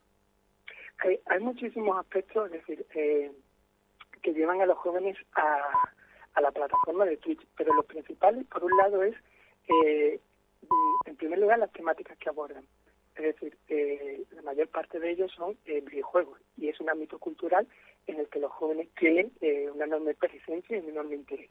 Luego está la naturalidad y la, inter y la eh, interactividad que pueden eh, llevar a cabo con, con el streamer, con la persona que está en directo. Cuando nosotros estamos consumiendo en una plataforma, eh, es decir, en una televisión o una plataforma en streaming online como puede ser Netflix, no tenemos la capacidad de interacción que, ofrece Twitch. ¿Y cuál es? Es decir, sobre todo es a través del chat. Es decir, mientras tú estás viendo a esa persona que está hablando, eh, que está viendo a lo mejor un vídeo, que está jugando una partida, esa persona está continuamente en comunicación eh, con el chat, está hablando y respondiendo a las preguntas. Y tú puedes, digamos, escribir una pregunta en ese momento, esto es gratuito, es, es decir, no necesita ningún, no ninguna barrera, y preguntarle a tu streamer favorito, a tu creador de contenido favorito, pues una particularidad del videojuego o una pregunta personal o lo que quieras. Es decir, esa conexión eh, eh, que se establece con la audiencia para los jóvenes les resulta eh, es algo muy natural y que presenta al creador de contenido como una persona más parte, digamos, de, de tu vida. Y luego, evidentemente, la pandemia eh, que ha hecho que todos estemos en casa ha potenciado tanto el consumo de videojuegos y de otros productos culturales y, por supuesto, Twitch haya tenido una enorme, eh, un enorme incremento de audiencia. Y a eso hay que sumarle que ciertos creadores de contenido, sobre todo en habla hispana, pues en ese momento se sumaron a Twitch que aumentaron el despegue, como es el caso de, de Ibai Llanos. Sí, lo de Ibai Llanos es un caso digno de estudio, ¿no? Y como dicen ellos, eh, lo que se está viendo es de, locos, lo, lo, que ha conseguido Ibai y, bueno, también los, eh, los otros streamers que, eh, tanto Barbe, eh, tanto Ander como Reven, ¿no? Que, que, son así un poquito el universo que, que, empezó con él y ahora que se ha ampliado, ¿no? Eh, pero te quería preguntar, a Antonio, porque, por ejemplo, YouTube también en las misiones en directo también tiene ese chat eh, ¿por qué ¿Sí? Twitch le ha adelantado por la derecha? Sí, Luis, eh, decir, Twitch siempre le ha adelantado por la derecha a Twitch a YouTube en muchos sentidos. Por un lado, los creadores de contenido que ya estaban en YouTube, que tenían una carrera muy consolidada, por ejemplo, el caso del Rubio, estaban viendo como el algoritmo de YouTube eh, estaba penalizando tanto económicamente como ciertos vídeos. Y Twitch se presentaba como la plataforma abierta, es decir, una plataforma que tenía menos restricciones, ahora eso, esos aspectos van a, eh, están cambiando, pero se veía como una, plataforma con muchísima más libertad. Luego también, desde un aspecto eh, más técnico, eh, Twitch eh, eh, para los creadores de contenido en algunos sentidos funcionaba mucho mejor que, eh, que YouTube y luego también porque, digamos, ofrecía también una imagen mucho más fresca y, y con una capacidad para crear otro tipo de contenidos que eh, YouTube en ese momento no le estaba ofreciendo. También la visualización de los contenidos del directo en YouTube es distinta a Twitch. En Twitch todos son directos, es decir, no hay vídeos cerrados o resubidos como puede ser el caso de YouTube, aunque tú puedes ver, digamos, las la emisiones pasadas en Twitch, pero no es el caso de decir, tanto la presentación de contenidos como la libertad que ofrecía, como ese nuevo eh, pase fresco donde poder volver a crear contenido, es una de las razones que ha llevado a ese, a ese cambio. Es lo que hablabas antes, ¿no? Que Twitch te permite generar eh, esa comunidad, ¿no? Tú te sientes parte de, eh, por ejemplo, de la comunidad de Baillanos, ¿no? Que tú le escribes al, a, al, chat, bueno, aunque no sé si con la cantidad de mensajes que recibe es capaz de leer algo. Pero tam y también hay una parte económica, es decir, uh -huh. Eh, hay muchos creadores de contenido que, por, digamos, presiones que utilizaban, por incluir una música, por, por razones que ellos no sabían, sus vídeos de YouTube eh, se veían desmonetizados y sin embargo Twitch tiene una vía de financiación ligeramente distinta que para muchos de estos creadores de contenido les resultaba más rentable. Entonces, es digamos un cúmulo de situaciones que han hecho eh, que Twitch se convierta en, digamos, la principal plataforma. Ya lo intentó eh, Facebook y fracasó en su, en su intento de presentar una opción a Twitch y ahora mismo Twitch es la principal plataforma de para los creadores de contenido. YouTube se ha convertido en una especie de, para muchos de ellos, canal secundario donde resuben sus mejores momentos, su eh, su, video, eh, su momento más interesante, pero de pronto eh, ahora mismo es la principal eh, plataforma para muchísimos de ellos. Sí, sí, de hecho es el canal secundario que tienen, ¿no? De, eh, de cortan sus, eh, sus emisiones en directo que pueden durar dos o tres horas y sacan esos mejores momentos y los llevan a, a YouTube, que siguen teniendo esa segunda vida y ahí siguen monetizando, o sea que es, es un win-win. Exactamente. Y, y claro, eh, cuando hablas de gente de, pues, del mundo de la televisión, eh, siempre les hemos preguntado, eh, ¿Twitch eh, puede acabar con la televisión o convivirán? ¿O la tele sobrevivirá a Twitch y es una burbuja lo que estamos viviendo con los streamers? Eh, ¿tú, ¿tú, qué piensas? Eh, es muy difícil de decir, responder a una pregunta como esa, sobre todo en el actual panorama comunicativo y tecnológico donde todo cambia tan rápidamente. Pero no creo, eh, digamos, que Twitch vaya a, digamos, a acabar con la televisión. Nuestra investigación hemos visto que los hobbies sí se están alejando de la televisión. Hay un 20% que no ve eh, nunca la televisión, eh, pero sí sigue habiendo jóvenes que ven ciertos programas y hay ciertos programas que mediante unas eh, estrategias televisivas eh, transmedias, como puede ser La Resistencia, como puede ser lo que ha hecho Operación Triunfo poniendo a disposición todos sus vídeos en YouTube, que eh, atraen a esos jóvenes, es decir, que a través de las redes sociales de YouTube atraen a esos jóvenes a la televisión tradicional. Por lo tanto, es muy difícil y me parece eh, apresurado eh, hablar sobre el que se acabe la televisión con Twitch. Pero sí creo que eh, se va a producir un trasvase aún mayor porque eh, Twitch, digamos, está eh, ofreciendo un tipo de contenido que la televisión tradicional no ofrece, que es por un lado eh, esa cercanía, esa posibilidad de tú hablar directamente con esa persona y por otro lado que hablan sobre videojuegos, es decir, que son emisiones sobre videojuegos que en la televisión tradicional, digamos, eh, se puede emitir perfectamente y, hay, y ha habido varios ejemplos sobre ello, todavía no está eh, tan asentado. Y además de todos los códigos que y todo el lenguaje que se establece dentro de cada una de las comunidades, de cada uno de los juegos eh, distintos, que eso también da para mucho que hablar. Es decir, no es lo mismo la comunidad de League of Legends que la comunidad de Fortnite, que la comunidad del Call of Duty, que la comunidad de... Hay cientos de, de esas mini comunidades que en Twitch, digamos, crean un, un lenguaje propio, eh, unas expresiones propias, eh, que ciertos creadores de contenido se erigen como, eh, digamos, los líderes de opinión dentro de esa comunidad de videojuegos. Sí, es sí, decir, es, todo, todo ese universo es eh, no lo puede sustituir la televisión, pero eso no quiere decir que Twitch vaya a hacer que desaparezca. Además es un lenguaje propio por una persona que, por ejemplo, eh, nunca se haya familiarizado con, por ejemplo, con Twitch o con eh, el mundo de los videojuegos, puede entrar en un stream de de Ibai o, o del Rubius o del Chocas, que ahora también está muy de moda, eh, pues puede escuchar de repente que eh, estoy AFK, F en el chat, eh, esto está chetado, eh, hay un hacker, pues puede decir, pero ¿de, de qué, qué, me están hablando esta gente?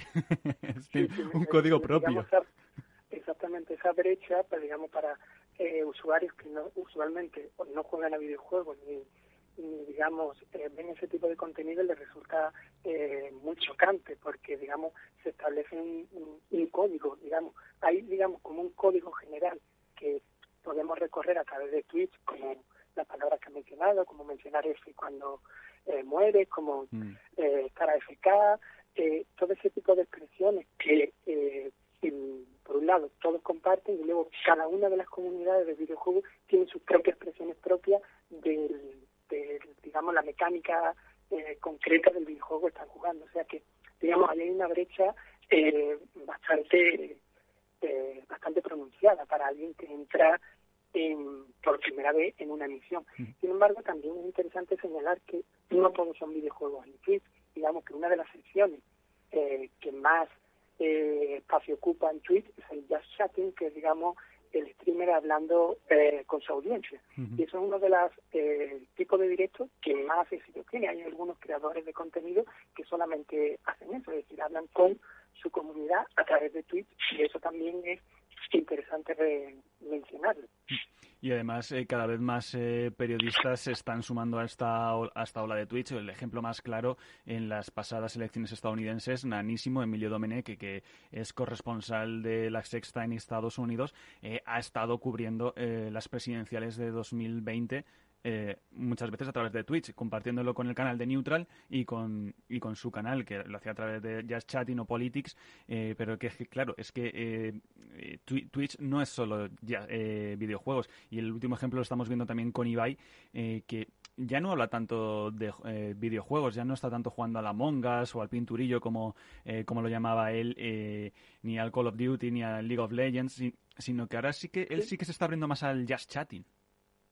Sí, efectivamente, es decir, eh, ahora que ha despegado, sobre todo, por decirlo de alguna forma, mediáticamente Twitch, que empieza a conocerse, hay, digamos, muchas diversas personalidades, desde Enanismo, que está haciendo un trabajo extraordinario eh, ofreciendo ese tipo de contenido, a una gran cantidad de políticos, como hizo Alejandro Ocasio cuando se puso a jugar eh, hace unos meses con su audiencia a través de Twitch a la Among Us.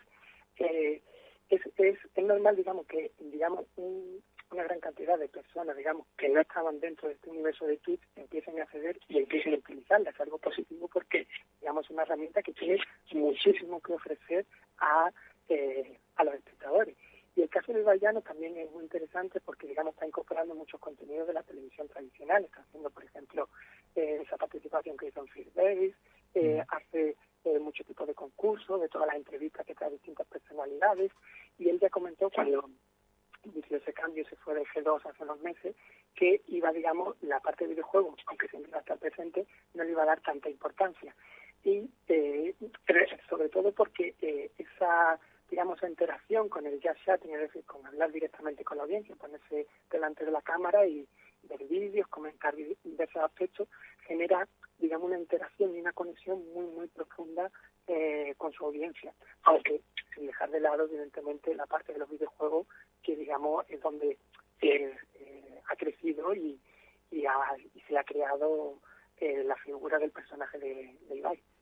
Se está viendo la explosión de contenidos ahora en Twitch, de ese interés eh, por parte de la audiencia, y se está llegando también eh, ese interés por las marcas, porque aquí ven claramente eh, cuál es el target ¿no? que tienen este, este tipo de streamers, de creadores de contenidos, que son gente joven que no van a la tele, y ahora sí que están viendo verdaderamente el negocio, las marcas.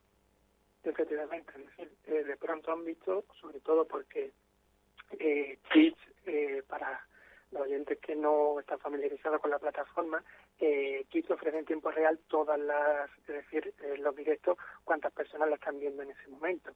Entonces, eh, digamos, una forma muy visual, incluso tiene un ranking de eh, cuáles son los videojuegos en ese momento que más atracción están teniendo, un ranking a tiempo real y, digamos, una forma eh, muy visual de ver el enorme impacto, especialmente eh, tras la pandemia, cuando eh, creadores de contenido, especialmente los españoles, como son Auronplay, Rubius, De Gref y Bayano, que son los cuatro principales en español, que comenzaron eh, a despuntar con una audiencia masiva, es decir, estos cuatro personajes tienen audiencias entre 50 y 100 mil espectadores a diario.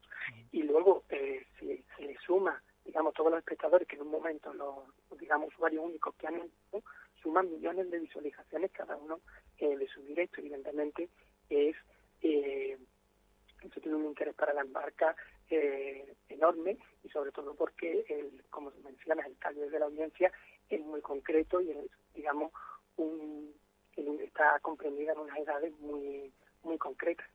Eh, nada más que hay que ver que la emisión más vista en Twitch, si no me equivoco no ha cambiado, es la de Degref presentando eh, el, la skin, o sea, la piel, eh, el, el traje de, de su El personaje traje. en el Fortnite.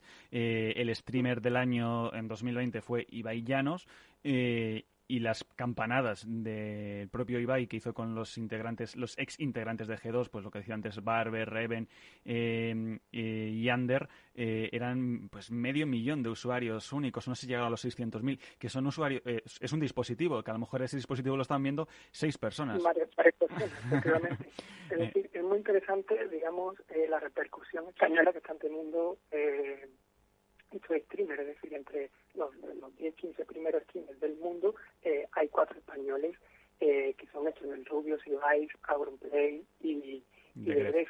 Y esto es muy interesante porque, eh, digamos, estos cuatro streamers, junto con otros eh, más pequeños, incluso ellos eh, están creando sus colecciones propias. Es decir, es muy habitual pues ver a Auron y a Ibai jugando juntos, eh, a, o a Ibai junto con el Rubius, es decir, que hay una interacción, es decir, no son canales, digamos, independientes en los que eh, no se conocen y cada uno emite su contenido, sino que eh, se crea una red entre ellos en las que en algunos de los eventos que realizan participan unos y, y otros, y sobre todo porque eh, tampoco hay que olvidar que la audiencia de estos streamers no solamente es española, sino que son todos los países de, de habla hispana. Es decir, muchos de estos creadores de contenido eh, tienen parte de su audiencia apoyada en, en todos los países de, de habla hispana. Esto es muy relevante, sobre todo en el caso de Auronplay o el caso del Rubius, eh, es mucho más evidente. Iván todavía no es tan evidente porque lleva muy poco tiempo eh, digamos, streameando desde la plataforma, desde Twitch, lleva un año y Un año. Y además se retroalimentan, eh, pues eh, por ejemplo, Auronplay hace un vídeo, lo puede comentar eh, Ibai, eh, después esa reacción, pues a lo mejor reacciona, por ejemplo, Cristinini, que también está dentro del proyecto de Ibai, no- se van retroalimentando eh, y se Sí, crean crean, contenido. crean un universo propio, es decir, eh, unas bromas, eh, memes entre ellos, y eso hace eh, crecer esa comunidad eh, exponencialmente. Hay, digamos, otros canales mucho más, también muy muy grandes, pero que no crean, eh, digamos, en, en lengua inglesa, como por ejemplo el de QC, pero que no crean esa comunidad al nivel de lo que lo están creando los españoles, digamos, es un fenómeno eh, muy interesante, la creación de, de ese universo. Pues nada, seguiremos eh, investigando y todos los pasos que se va dando en Twitch y agradecemos a Antonio Cuartero, que es doctor en periodismo e investigador postdoctoral en la Universidad de Málaga, el tiempo que nos ha prestado aquí y ha dado estos apuntes para los oyentes de Capital Radio eh, que han sido muy interesantes sobre el auge de Twitch. Antonio Cuartero, mil gracias por atender la llamada de Capital Radio. Muchísimas gracias,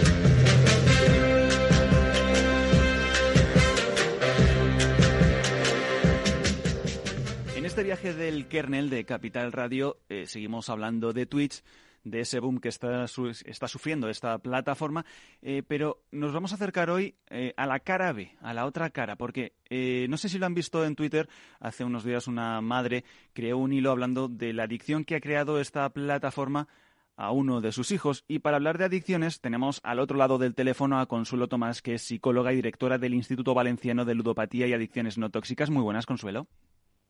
Hola. Mm, Primero, antes de nada, muchísimas gracias por atender eh, la llamada de Capital Radio.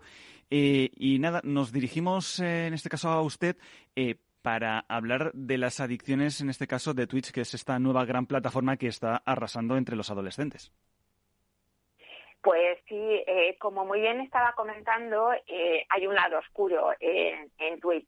Eh, hay que tener en cuenta que el tiempo de ocio prácticamente ya se está estableciendo a través de las nuevas tecnologías. Y es importante incidir que las nuevas tecnologías nos facilitan nuestra vida, pero si no hacemos un uso racional de las mismas, podemos acabar teniendo problemas adictivos. El problema de Twitch, además, al igual que sucede con otro tipo de adicciones, es que es más difícil que las personas entiendan cómo es posible que no estoy introduciendo ningún tóxico en mi organismo y, sin embargo, estamos generando una dependencia. Eh, como nos estamos encontrando, hay muchísimas familias que están teniendo muchos problemas con sus hijos, pero a veces ya no solamente con menores, sino también eh, con mayores de edad que están utilizando videojuegos y plataformas que están consumiendo su tiempo y al final se genera una dependencia, porque cada vez dedican más tiempo a estar conectados, en este caso a Twitch, y con todos los problemas que conlleva, porque lleva aparejado un aislamiento social. Eh, las personas que están adictas a Twitch dejan de realizar otro tipo de actividades que antes sí que realizaban. Pero además un criterio definitorio es la pérdida de control. Eh, se pueden llegar a plantear un límite de tiempo que van a estar dedicando a esta plataforma y cuando se dan cuenta lo han excedido con creces. Es más, empiezan a aparecer también problemas no solamente en el ámbito psicológico, sino también en el físico porque no se duerme bien, se está pendiente acerca de lo que se está haciendo en esa plataforma. Porque no olvidemos que no solamente es el tiempo que dedicamos mientras estamos delante de Twitch, sino que la dependencia alcanza también al tiempo que no estamos conectados, porque las personas son incapaces de dejar de pensar qué es lo que está ocurriendo en ese momento en la plataforma y en lugar de estar centrados en las tareas académicas o en las tareas laborales que puedan tener, eh, sus niveles de concentración y de rendimiento están disminuyendo. Asimismo, eh, se desencadena un síndrome de abstinencia. Eh, cuando no pueden estar conectados o cuando se les interrumpe, empiezan a sentirse irritables, nerviosos y es más, en algunos casos se pueden llegar a desarrollar conductas que son violentas.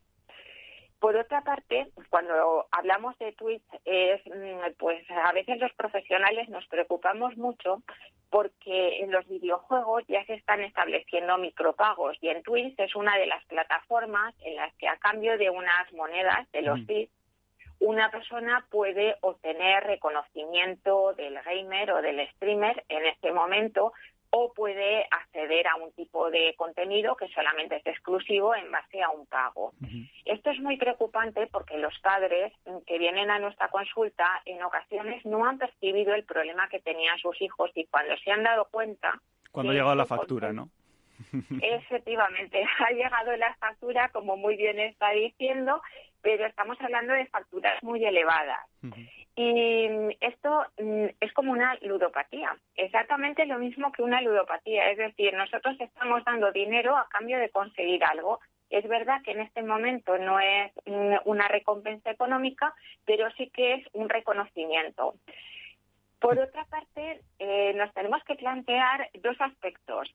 Uno, es el que se está transmitiendo erróneamente que sin esfuerzo aquí todos podemos vivir de Twitch porque lo que se está transmitiendo es que cualquier persona mayor de 13 años puede estar retransmitiendo en vivo lo que desee en un momento dado, a cambio también de tener unos fans y unos seguidores que les puedan reportar ganancias económicas. Sí, de hecho, muchos streamers, eh, bueno, el ejemplo más claro, el que está ahora muy de moda es Ibai y él lo ha dicho, eh, eh, él está acudiendo a ayuda psicológica, porque yo pienso y, y, veo ¿no? que ellos se crean una, en Twitch se crea una realidad paralela. Eh, no están acerca eh, al mundo real, no, te creas una comunidad, esa comunidad, eh, bueno, pues puede haber haters como los hay en todo el mundo, pero te están ofreciendo, te están dinero para apoyarte, tal, todos son halagos, no, es una, en este caso del streamer, ya no tanto del usuario, del viewer o del suscriptor, sino en el caso del streamer no es una realidad paralela, yo creo. Lo ha definido perfectamente. efectivamente es así, se genera una realidad paralela, pero también en las personas que son usuarias. Eh, tenemos que diferenciar lo que es el streamer, el gamer, ¿no? la persona que está, digamos, en cierta manera vendiendo lo que está haciendo y los que lo están observando. Eh, se llegan a generar comportamientos muy narcisistas, eh, muy ególatras en las personas que, que son gamers, porque al final su autoestima depende del reconocimiento de los demás y acaba generando un papel que en ocasiones les está, les está distanciando de la realidad, porque realmente al final es fácil que no sepan ni quiénes, ni quiénes son ellos realmente, porque lo que están haciendo es vender y cuanto más venden, mejor. Eh, por tanto, ahí hay un distanciamiento de la realidad y además hay un componente muy narcisista, muy ególatra. Y en el otro lado nos estamos encontrando los usuarios, es decir, los que forman parte de esa comunidad, que están chateando, pero que también nos tenemos que plantear qué sentido tiene que yo esté comprando un bit eh, y que entonces en un determinado momento ese gamer a mí me haga un reconocimiento. Eh, me destaque dentro de la comunidad. Eso no tiene ningún sentido. Porque, por otra parte, eh, nosotros tenemos que vivir en el día a día. No hay nada de malo en que nos conectemos un ratito a cualquier plataforma digital, pero la realidad no tiene nada que ver con ver cómo otra persona está haciendo algo. Lo tenemos que hacer nosotros. Y luego, además, el pensamiento creativo, el pensamiento reflexivo, la autonomía, la independencia, el gestionar nuestras propias actividades, el plantearnos objetivos que son realmente válidos, no tiene nada que ver con lo que se está aportando en esa comunidad. En esa comunidad se está hablando de un tema específico y todos están chateando y todos están hablando de algo que no tiene prácticamente nada que ver con el día a día, con nuestra cotidianidad y con nuestro esfuerzo laboral. Le iba, le iba a lanzar una pregunta, Consuelo. Me voy a poner en el lado del, del usuario, ¿no? Que se suscribe a un canal, eh, porque Twitch, una de sus ventajas es que crea comunidad, ¿no? Te puedes sentir parte de esa comunidad, por eso apoyas a un determinado streamer. Eh, un chaval que está enganchado a la comunidad de, pues por ejemplo, de Gref, que también es uno de los eh, grandes eh, eh, streamers en, en, España. yo le puedo decir, bueno, es que es mi comunidad, son gente que opina como yo, gente que tiene mis mismos gustos, pueden ser mis amigos, porque no puedo estar yo hablando con mis amigos o los chavales que juegan el FIFA, que se juntan con sus amigos y no salen a la calle. Antes se salía a jugar a la pelota a la calle, pero ahora eso se ha trasladado a la PlayStation y jugar al FIFA. ¿Qué hay de malo en eso? A ver, de nuevo, una magnífica pregunta. Eh, no hay nada de malo en dedicar un ratito a jugar a FIFA, a jugar a cualquier videojuego o a conectarnos a Twitch. Eso no es lo malo. Lo malo es que se nos vaya de las manos. Por un lado, porque estamos dedicando cada vez más tiempo en detrimento de otras actividades, porque no hay nada incompatible en que podamos jugar un ratito, por ejemplo, a FIFA a través de del videojuego, pero también lo podemos hacer en la calle. No es nada incompatible. El problema es cuando el uso de estas plataformas se convierten en el eje central de la vida de una persona. Es decir, ya no se hacen otras cosas. Se está invirtiendo tiempo y a veces hasta dinero sin saber realmente lo que se está gastando. Y luego, por otra parte, eh, la vida no solamente es eh, jugar a fútbol, aunque fuera en la calle, eh, entendámonos. en la vida tenemos que llenarnos de otras cosas, pero el problema es que se produce también un aislamiento social, porque al final no se comunican con otras personas en vivo y en directo, y por otra parte se aíslan en las habitaciones y eso genera un deterioro en las relaciones familiares muy importante. Aparte de que también se potencia, si yo estoy todo el día delante de plataformas, se está potenciando la obesidad. Esos son problemas al día de mañana. Hay problemas también en las articulaciones de las manos, hay problemas oculares. Entonces, lo que no hay que hacer es ir en contra de las nuevas tecnologías ni de las plataformas, pero no podemos monopolizar nuestra vida solamente en un contexto y además en un contexto virtual donde los contenidos que se están aportando eh, generalmente son poco relevantes. Y luego también sería muy importante, eh, en cualquier caso, que los padres ayuden a estos jóvenes a controlar el tiempo que se dedica, pero también los contenidos, porque no olvidemos que en Twitch es una plataforma de transmisión normalmente en vivo, ¿no? También podemos acceder eh, después, pero no hay ningún filtraje. Entonces aquí lo que nos podemos encontrar, aunque la plataforma hace esfuerzos para que no haya contenido xenófobo, violento, sexista. Siempre se puede eh, algo. claro, tenemos que estar controlando esa situación. Y luego, por otra parte, esto no quiere decir que ocurra siempre, pero en las plataformas eh, digitales, sea la que sea, para contactar con menores, menores, a veces hay pederastas que se hacen pasar por personas de su edad ofrecen un contenido que pueda motivar a estos chavales eh, a cambio luego de meterlos bueno en conductas sexuales no apropiadas. Eh, entonces sí que tiene que haber un control e inclusive a veces no con el tema de los videojuegos pues puede tener cuidado en los comentarios que se hacen pero podemos hacer acceder a un videojuego, pero es que en ese videojuego puede haber un desnudo o puede haber un contenido violento. Mm, Y de Ahora, todas formas, esto ya lo hemos vivido, por ejemplo, perdón que le corté, eh, Consuelo, en YouTube, por ejemplo, que eran eh, vídeos que se disfrazaban eh, para menores, eh, disfrazarme en, en el sentido de se adornaban o se montaban en el sentido de que eran para menores y después dentro del vídeo eh, había ciertas eh, imágenes pornográficas, también eh, eh, cierto contenido también eh, pederasta. O sea, mm, que, que esta tendencia o esta forma de actuar, modus operandi de, de los pederastas, eh, se conoce y, y- y se sabe que se puede hacer así. Sí, pero inclusive pueden haber contenidos que inciten a la violencia, a la anorexia, a la bulimia, eh, y hay que tener cuidado con las redes sociales. Es decir, eh, a lo mejor nos vamos un poquito del tema, pero habían unos retos, no sé si los conocen los oyentes, que era la, la ballena azul, Sí. donde la persona a través de las redes sociales tenía que ir superando unos retos y el último era suicidarse. Y en TikTok Eso- de nuevo está volviendo a ocurrir lo mismo, sí, sí, sí. Eh, pero no, no hay que alarmar. Lo que pasa es que sí que tenemos que tener, eh, pues eso, precaución con el tiempo que se dedica y a ser posible, eh, mm, pues sería conveniente que el ordenador o el móvil estuviera en un espacio común donde los padres pudieran ver qué es lo que están haciendo sus hijos. Pero tampoco nos olvidemos que esto no es un fenómeno que está afectando solamente a niños y adolescentes. Nosotros en la consulta nos estamos encontrando a adultos que tienen verdaderos problemas dentro de la unidad familiar porque están dedicando muchísimas horas y muchísimo dinero a diferentes contenidos de diferentes plataformas digitales, al punto de que las relaciones de pareja están completamente rotas y al punto de que inclusive han llegado a pedir préstamos. ¿También por Twitch o por otras plataformas? Por otras plataformas y por otros videojuegos.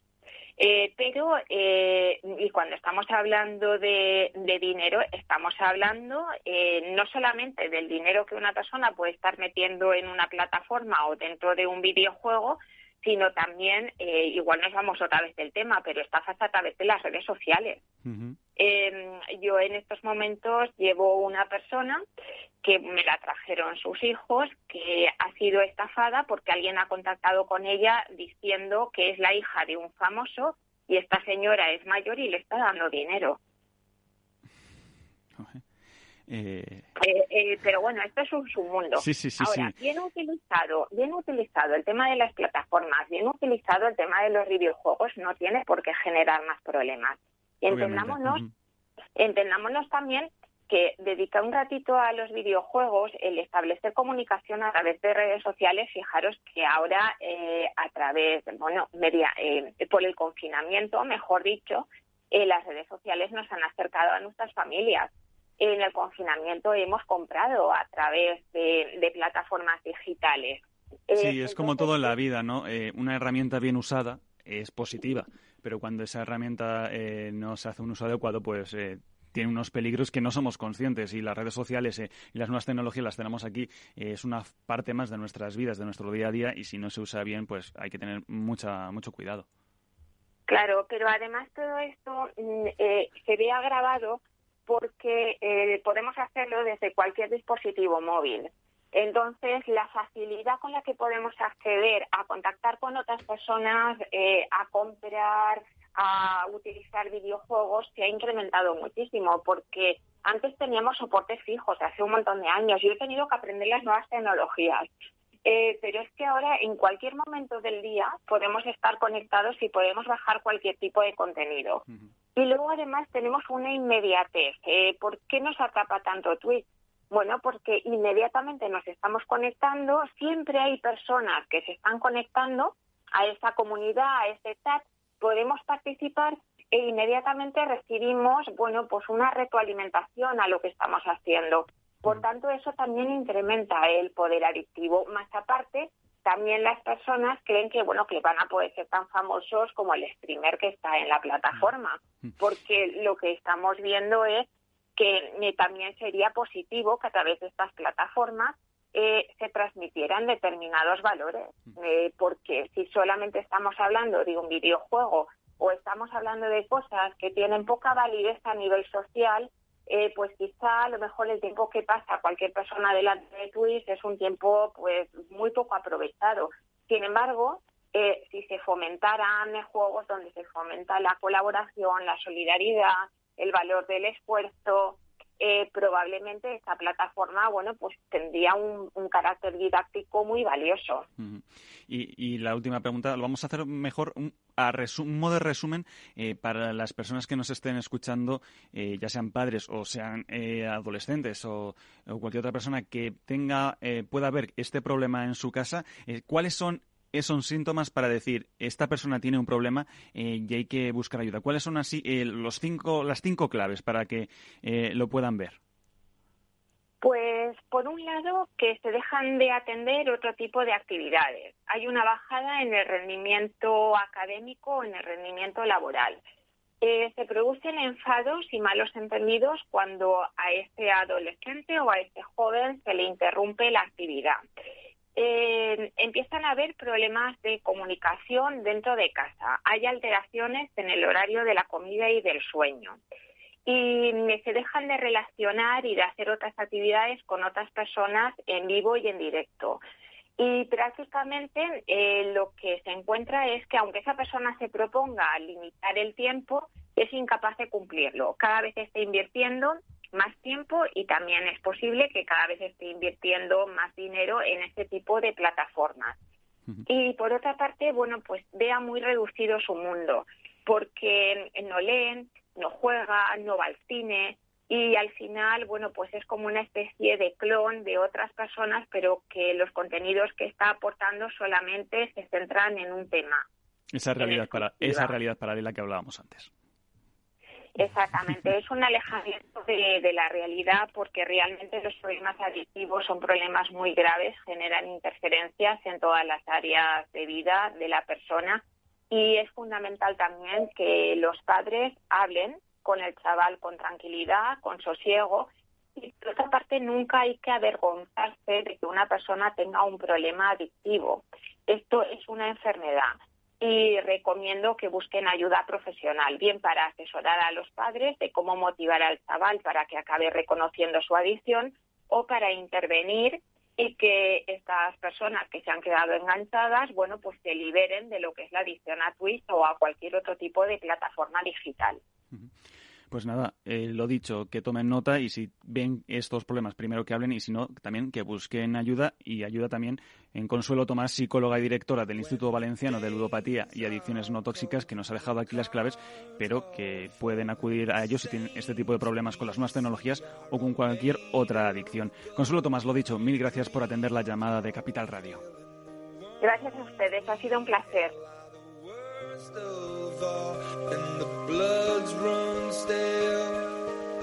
I wanna hide the truth, I wanna shelter you,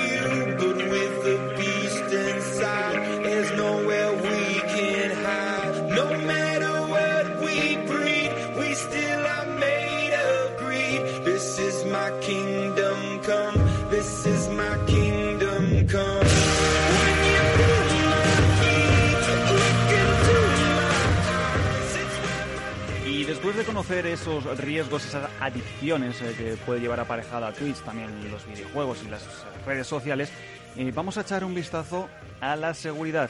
Y seguro que la habéis escuchado tanto en Cyber After Work eh, con Eduardo Castillo, Mónica Valle y Pablo Sanemeterio, también aquí en este kernel de Capital Radio, porque es uno de los expertos a los que recurrimos con frecuencia y es una de las voces más reconocibles en materia de ciberseguridad.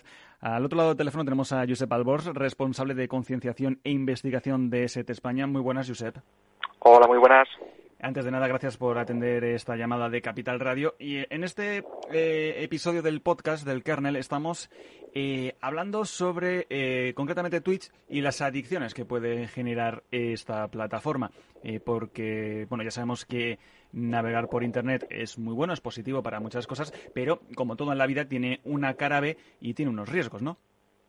Bueno, Twitch es una plataforma que ha experimentado un crecimiento importante, especialmente desde el primer confinamiento que sufrimos hace ahora un año, y eso ha sido debido a que pues mucha gente ha empezado a lo que es eh, mostrar sus actividades, que principalmente son eh, la parte de los juegos, ya sean online o offline, con otros jugadores, o directamente juegos eh, monojugador, y eso pues ha traído a mucha gente que quiere ver pues a- no solamente a sus streamers famosos sino también a gente que ha empezado hace poco y que pues les interesa pues por el contenido que generan o por cómo interactúan con sus em, espectadores, porque esa es una de las características principales de, de esta plataforma, la interacción que hay no solamente entre el emisor, el streamer y sus eh, seguidores, que es que en directo, sino también entre la comunidad que se crea. Y eso puede ser muy positivo o puede ser negativo dependiendo del tipo de comunidad.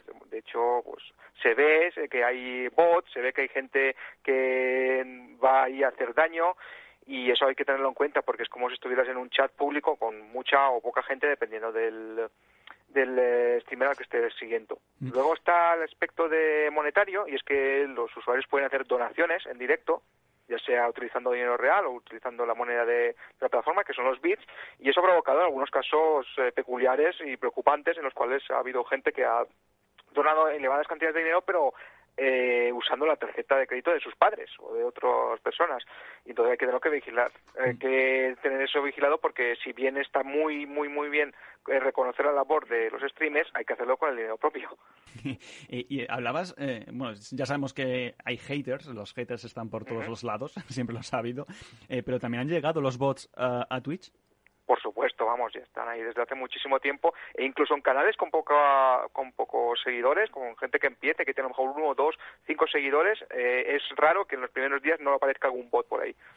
Son como las setas, ¿no? Sí, a ver, ellos intentan propagarse y meter ahí sus enlaces y eh, conseguir que vayas a sitios que están pues obteniendo beneficios por las visitas, por las descargas que se realizan, etcétera. Eh, y también hay otro problema ahora que, eh, bueno, el fenómeno Ibai, los de Gref, los Auronplay, los Rubius, eh, que están viendo los chavales, y no tan chavales también, hay casos, eh, que es fácil ganar dinero y hacerse un hueco en, en Twitch, eh, pero eh, no se dan cuenta la gente eh, que exponerse en Twitch es como exponerse en una plaza pública, que te está viendo mucha gente y, y eso también conlleva sus ciberriesgos, ¿no? Claro, a ver, para empezar, eh, lo de es fácil ganar dinero, no, no es fácil. Demuestra que muy poca gente consigue ganar una cantidad suficiente para, digamos, mínimamente subsistir o por lo menos conseguir un extra a su aportación eh, habitual. Entonces, eh, eso hay que tenerlo muy en cuenta. Ya pasó este fenómeno con los youtubers, poca gente de la que se mete pues consigue realmente un éxito notable. Sí que es verdad que muchos lo utilizan no para ganar dinero, sino pues para abrirse un poco al mundo y ahí es donde interviene pues el aspecto que tú has dicho.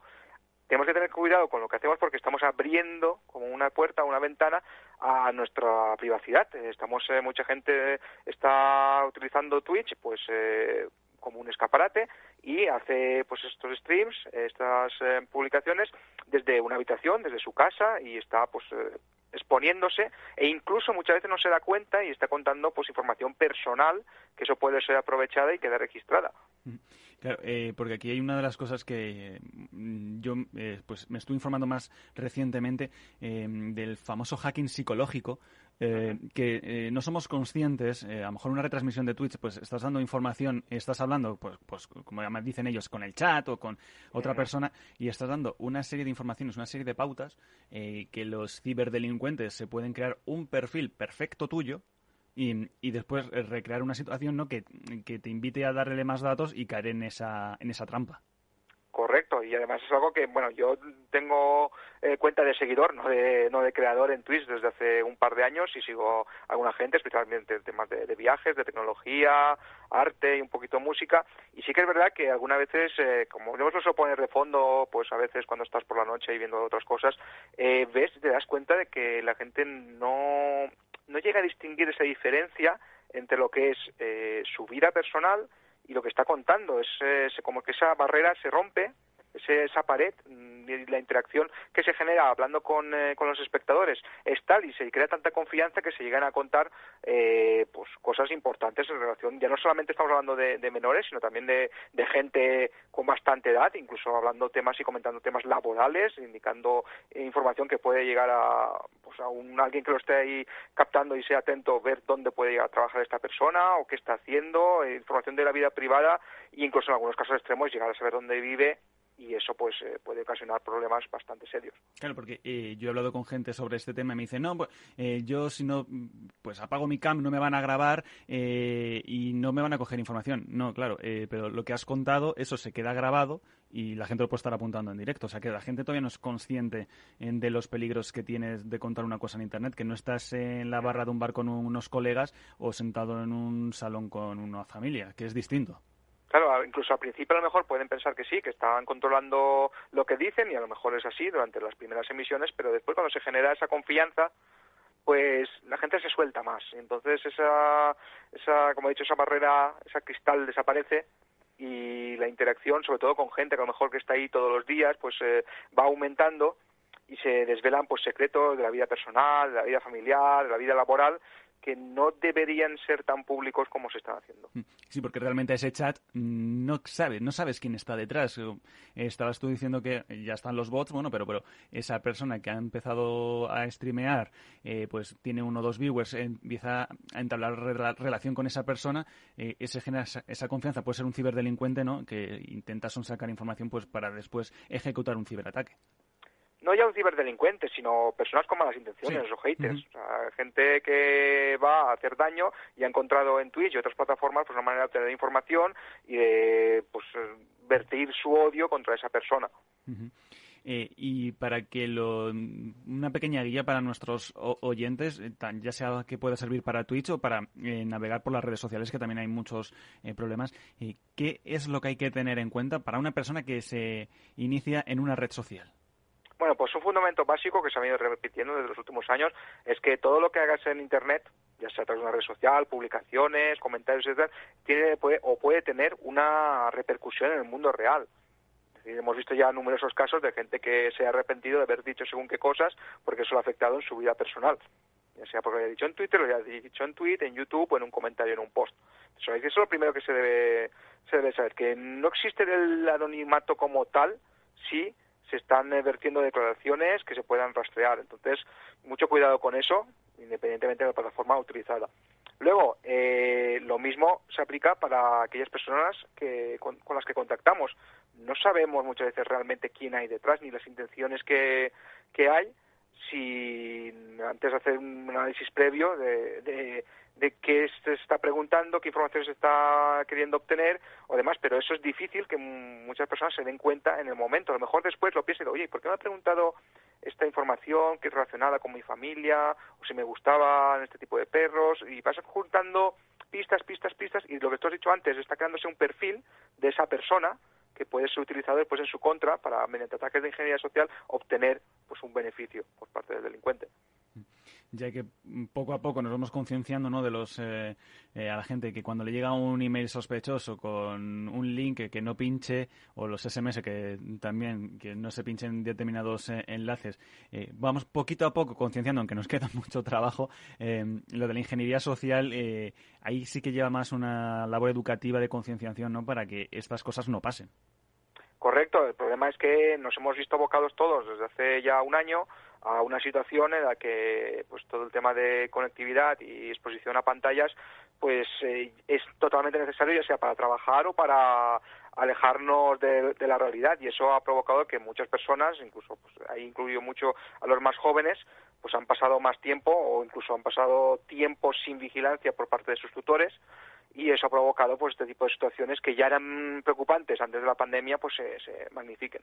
Porque de cara a los padres, eh, eh, que tiene, pues eh, Twitch es una de las eh, plataformas ahora fetiche para los eh, para los más jóvenes.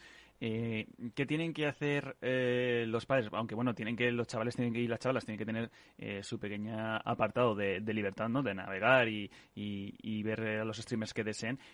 Pero ¿cómo pueden los padres concienciar y y ayudar a sus hijos en este caso?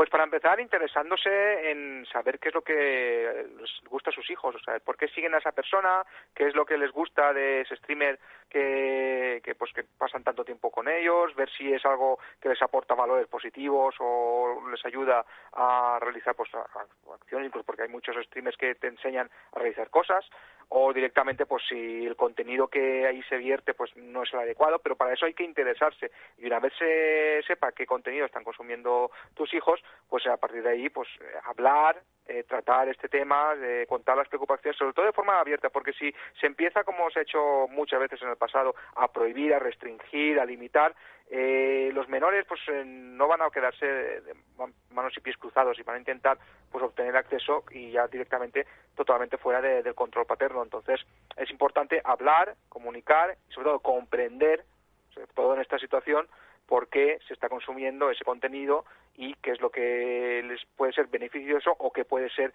mm, en este caso, perjudicial y hablarlo sobre todo exponiendo las- los motivos por los que se cree que puede ser dañino, no simplemente prohibir por prohibir, no decir, mira, creo que este contenido no es adecuado para ti porque no te enseña valores que son adecuados para la convivencia en sociedad, etcétera.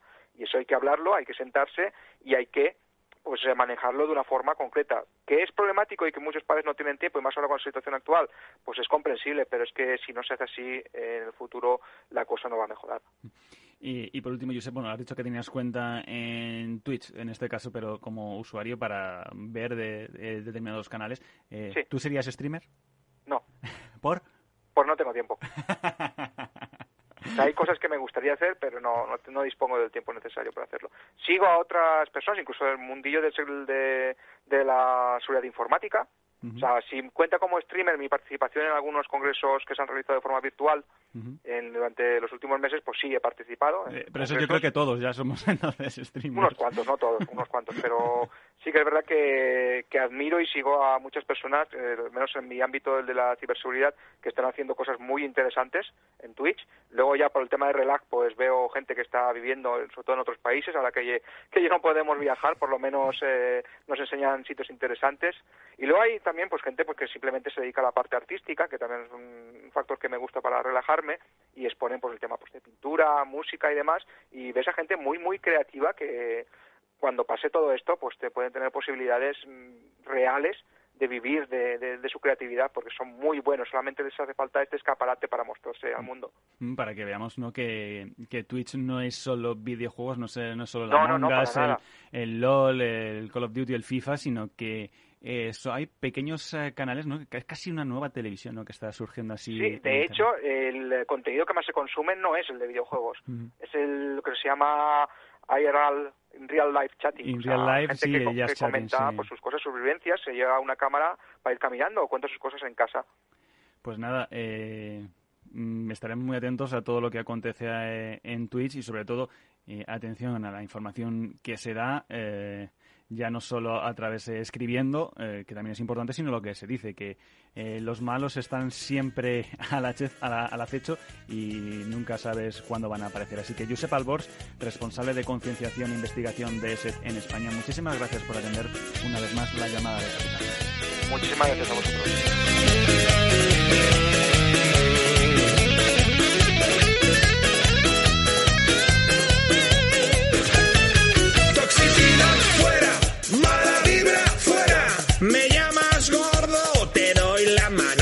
Mano. Toxicidad fuera, mala vibra fuera. No te hago gracia, te doy la mano. Y hasta aquí este episodio del kernel de Capital Radio. Un saludo de quien les habla José Antonio González. Hasta la semana que viene.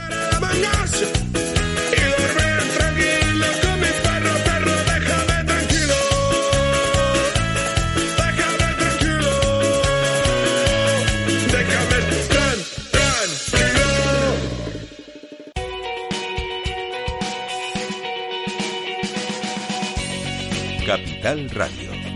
Música y mercados.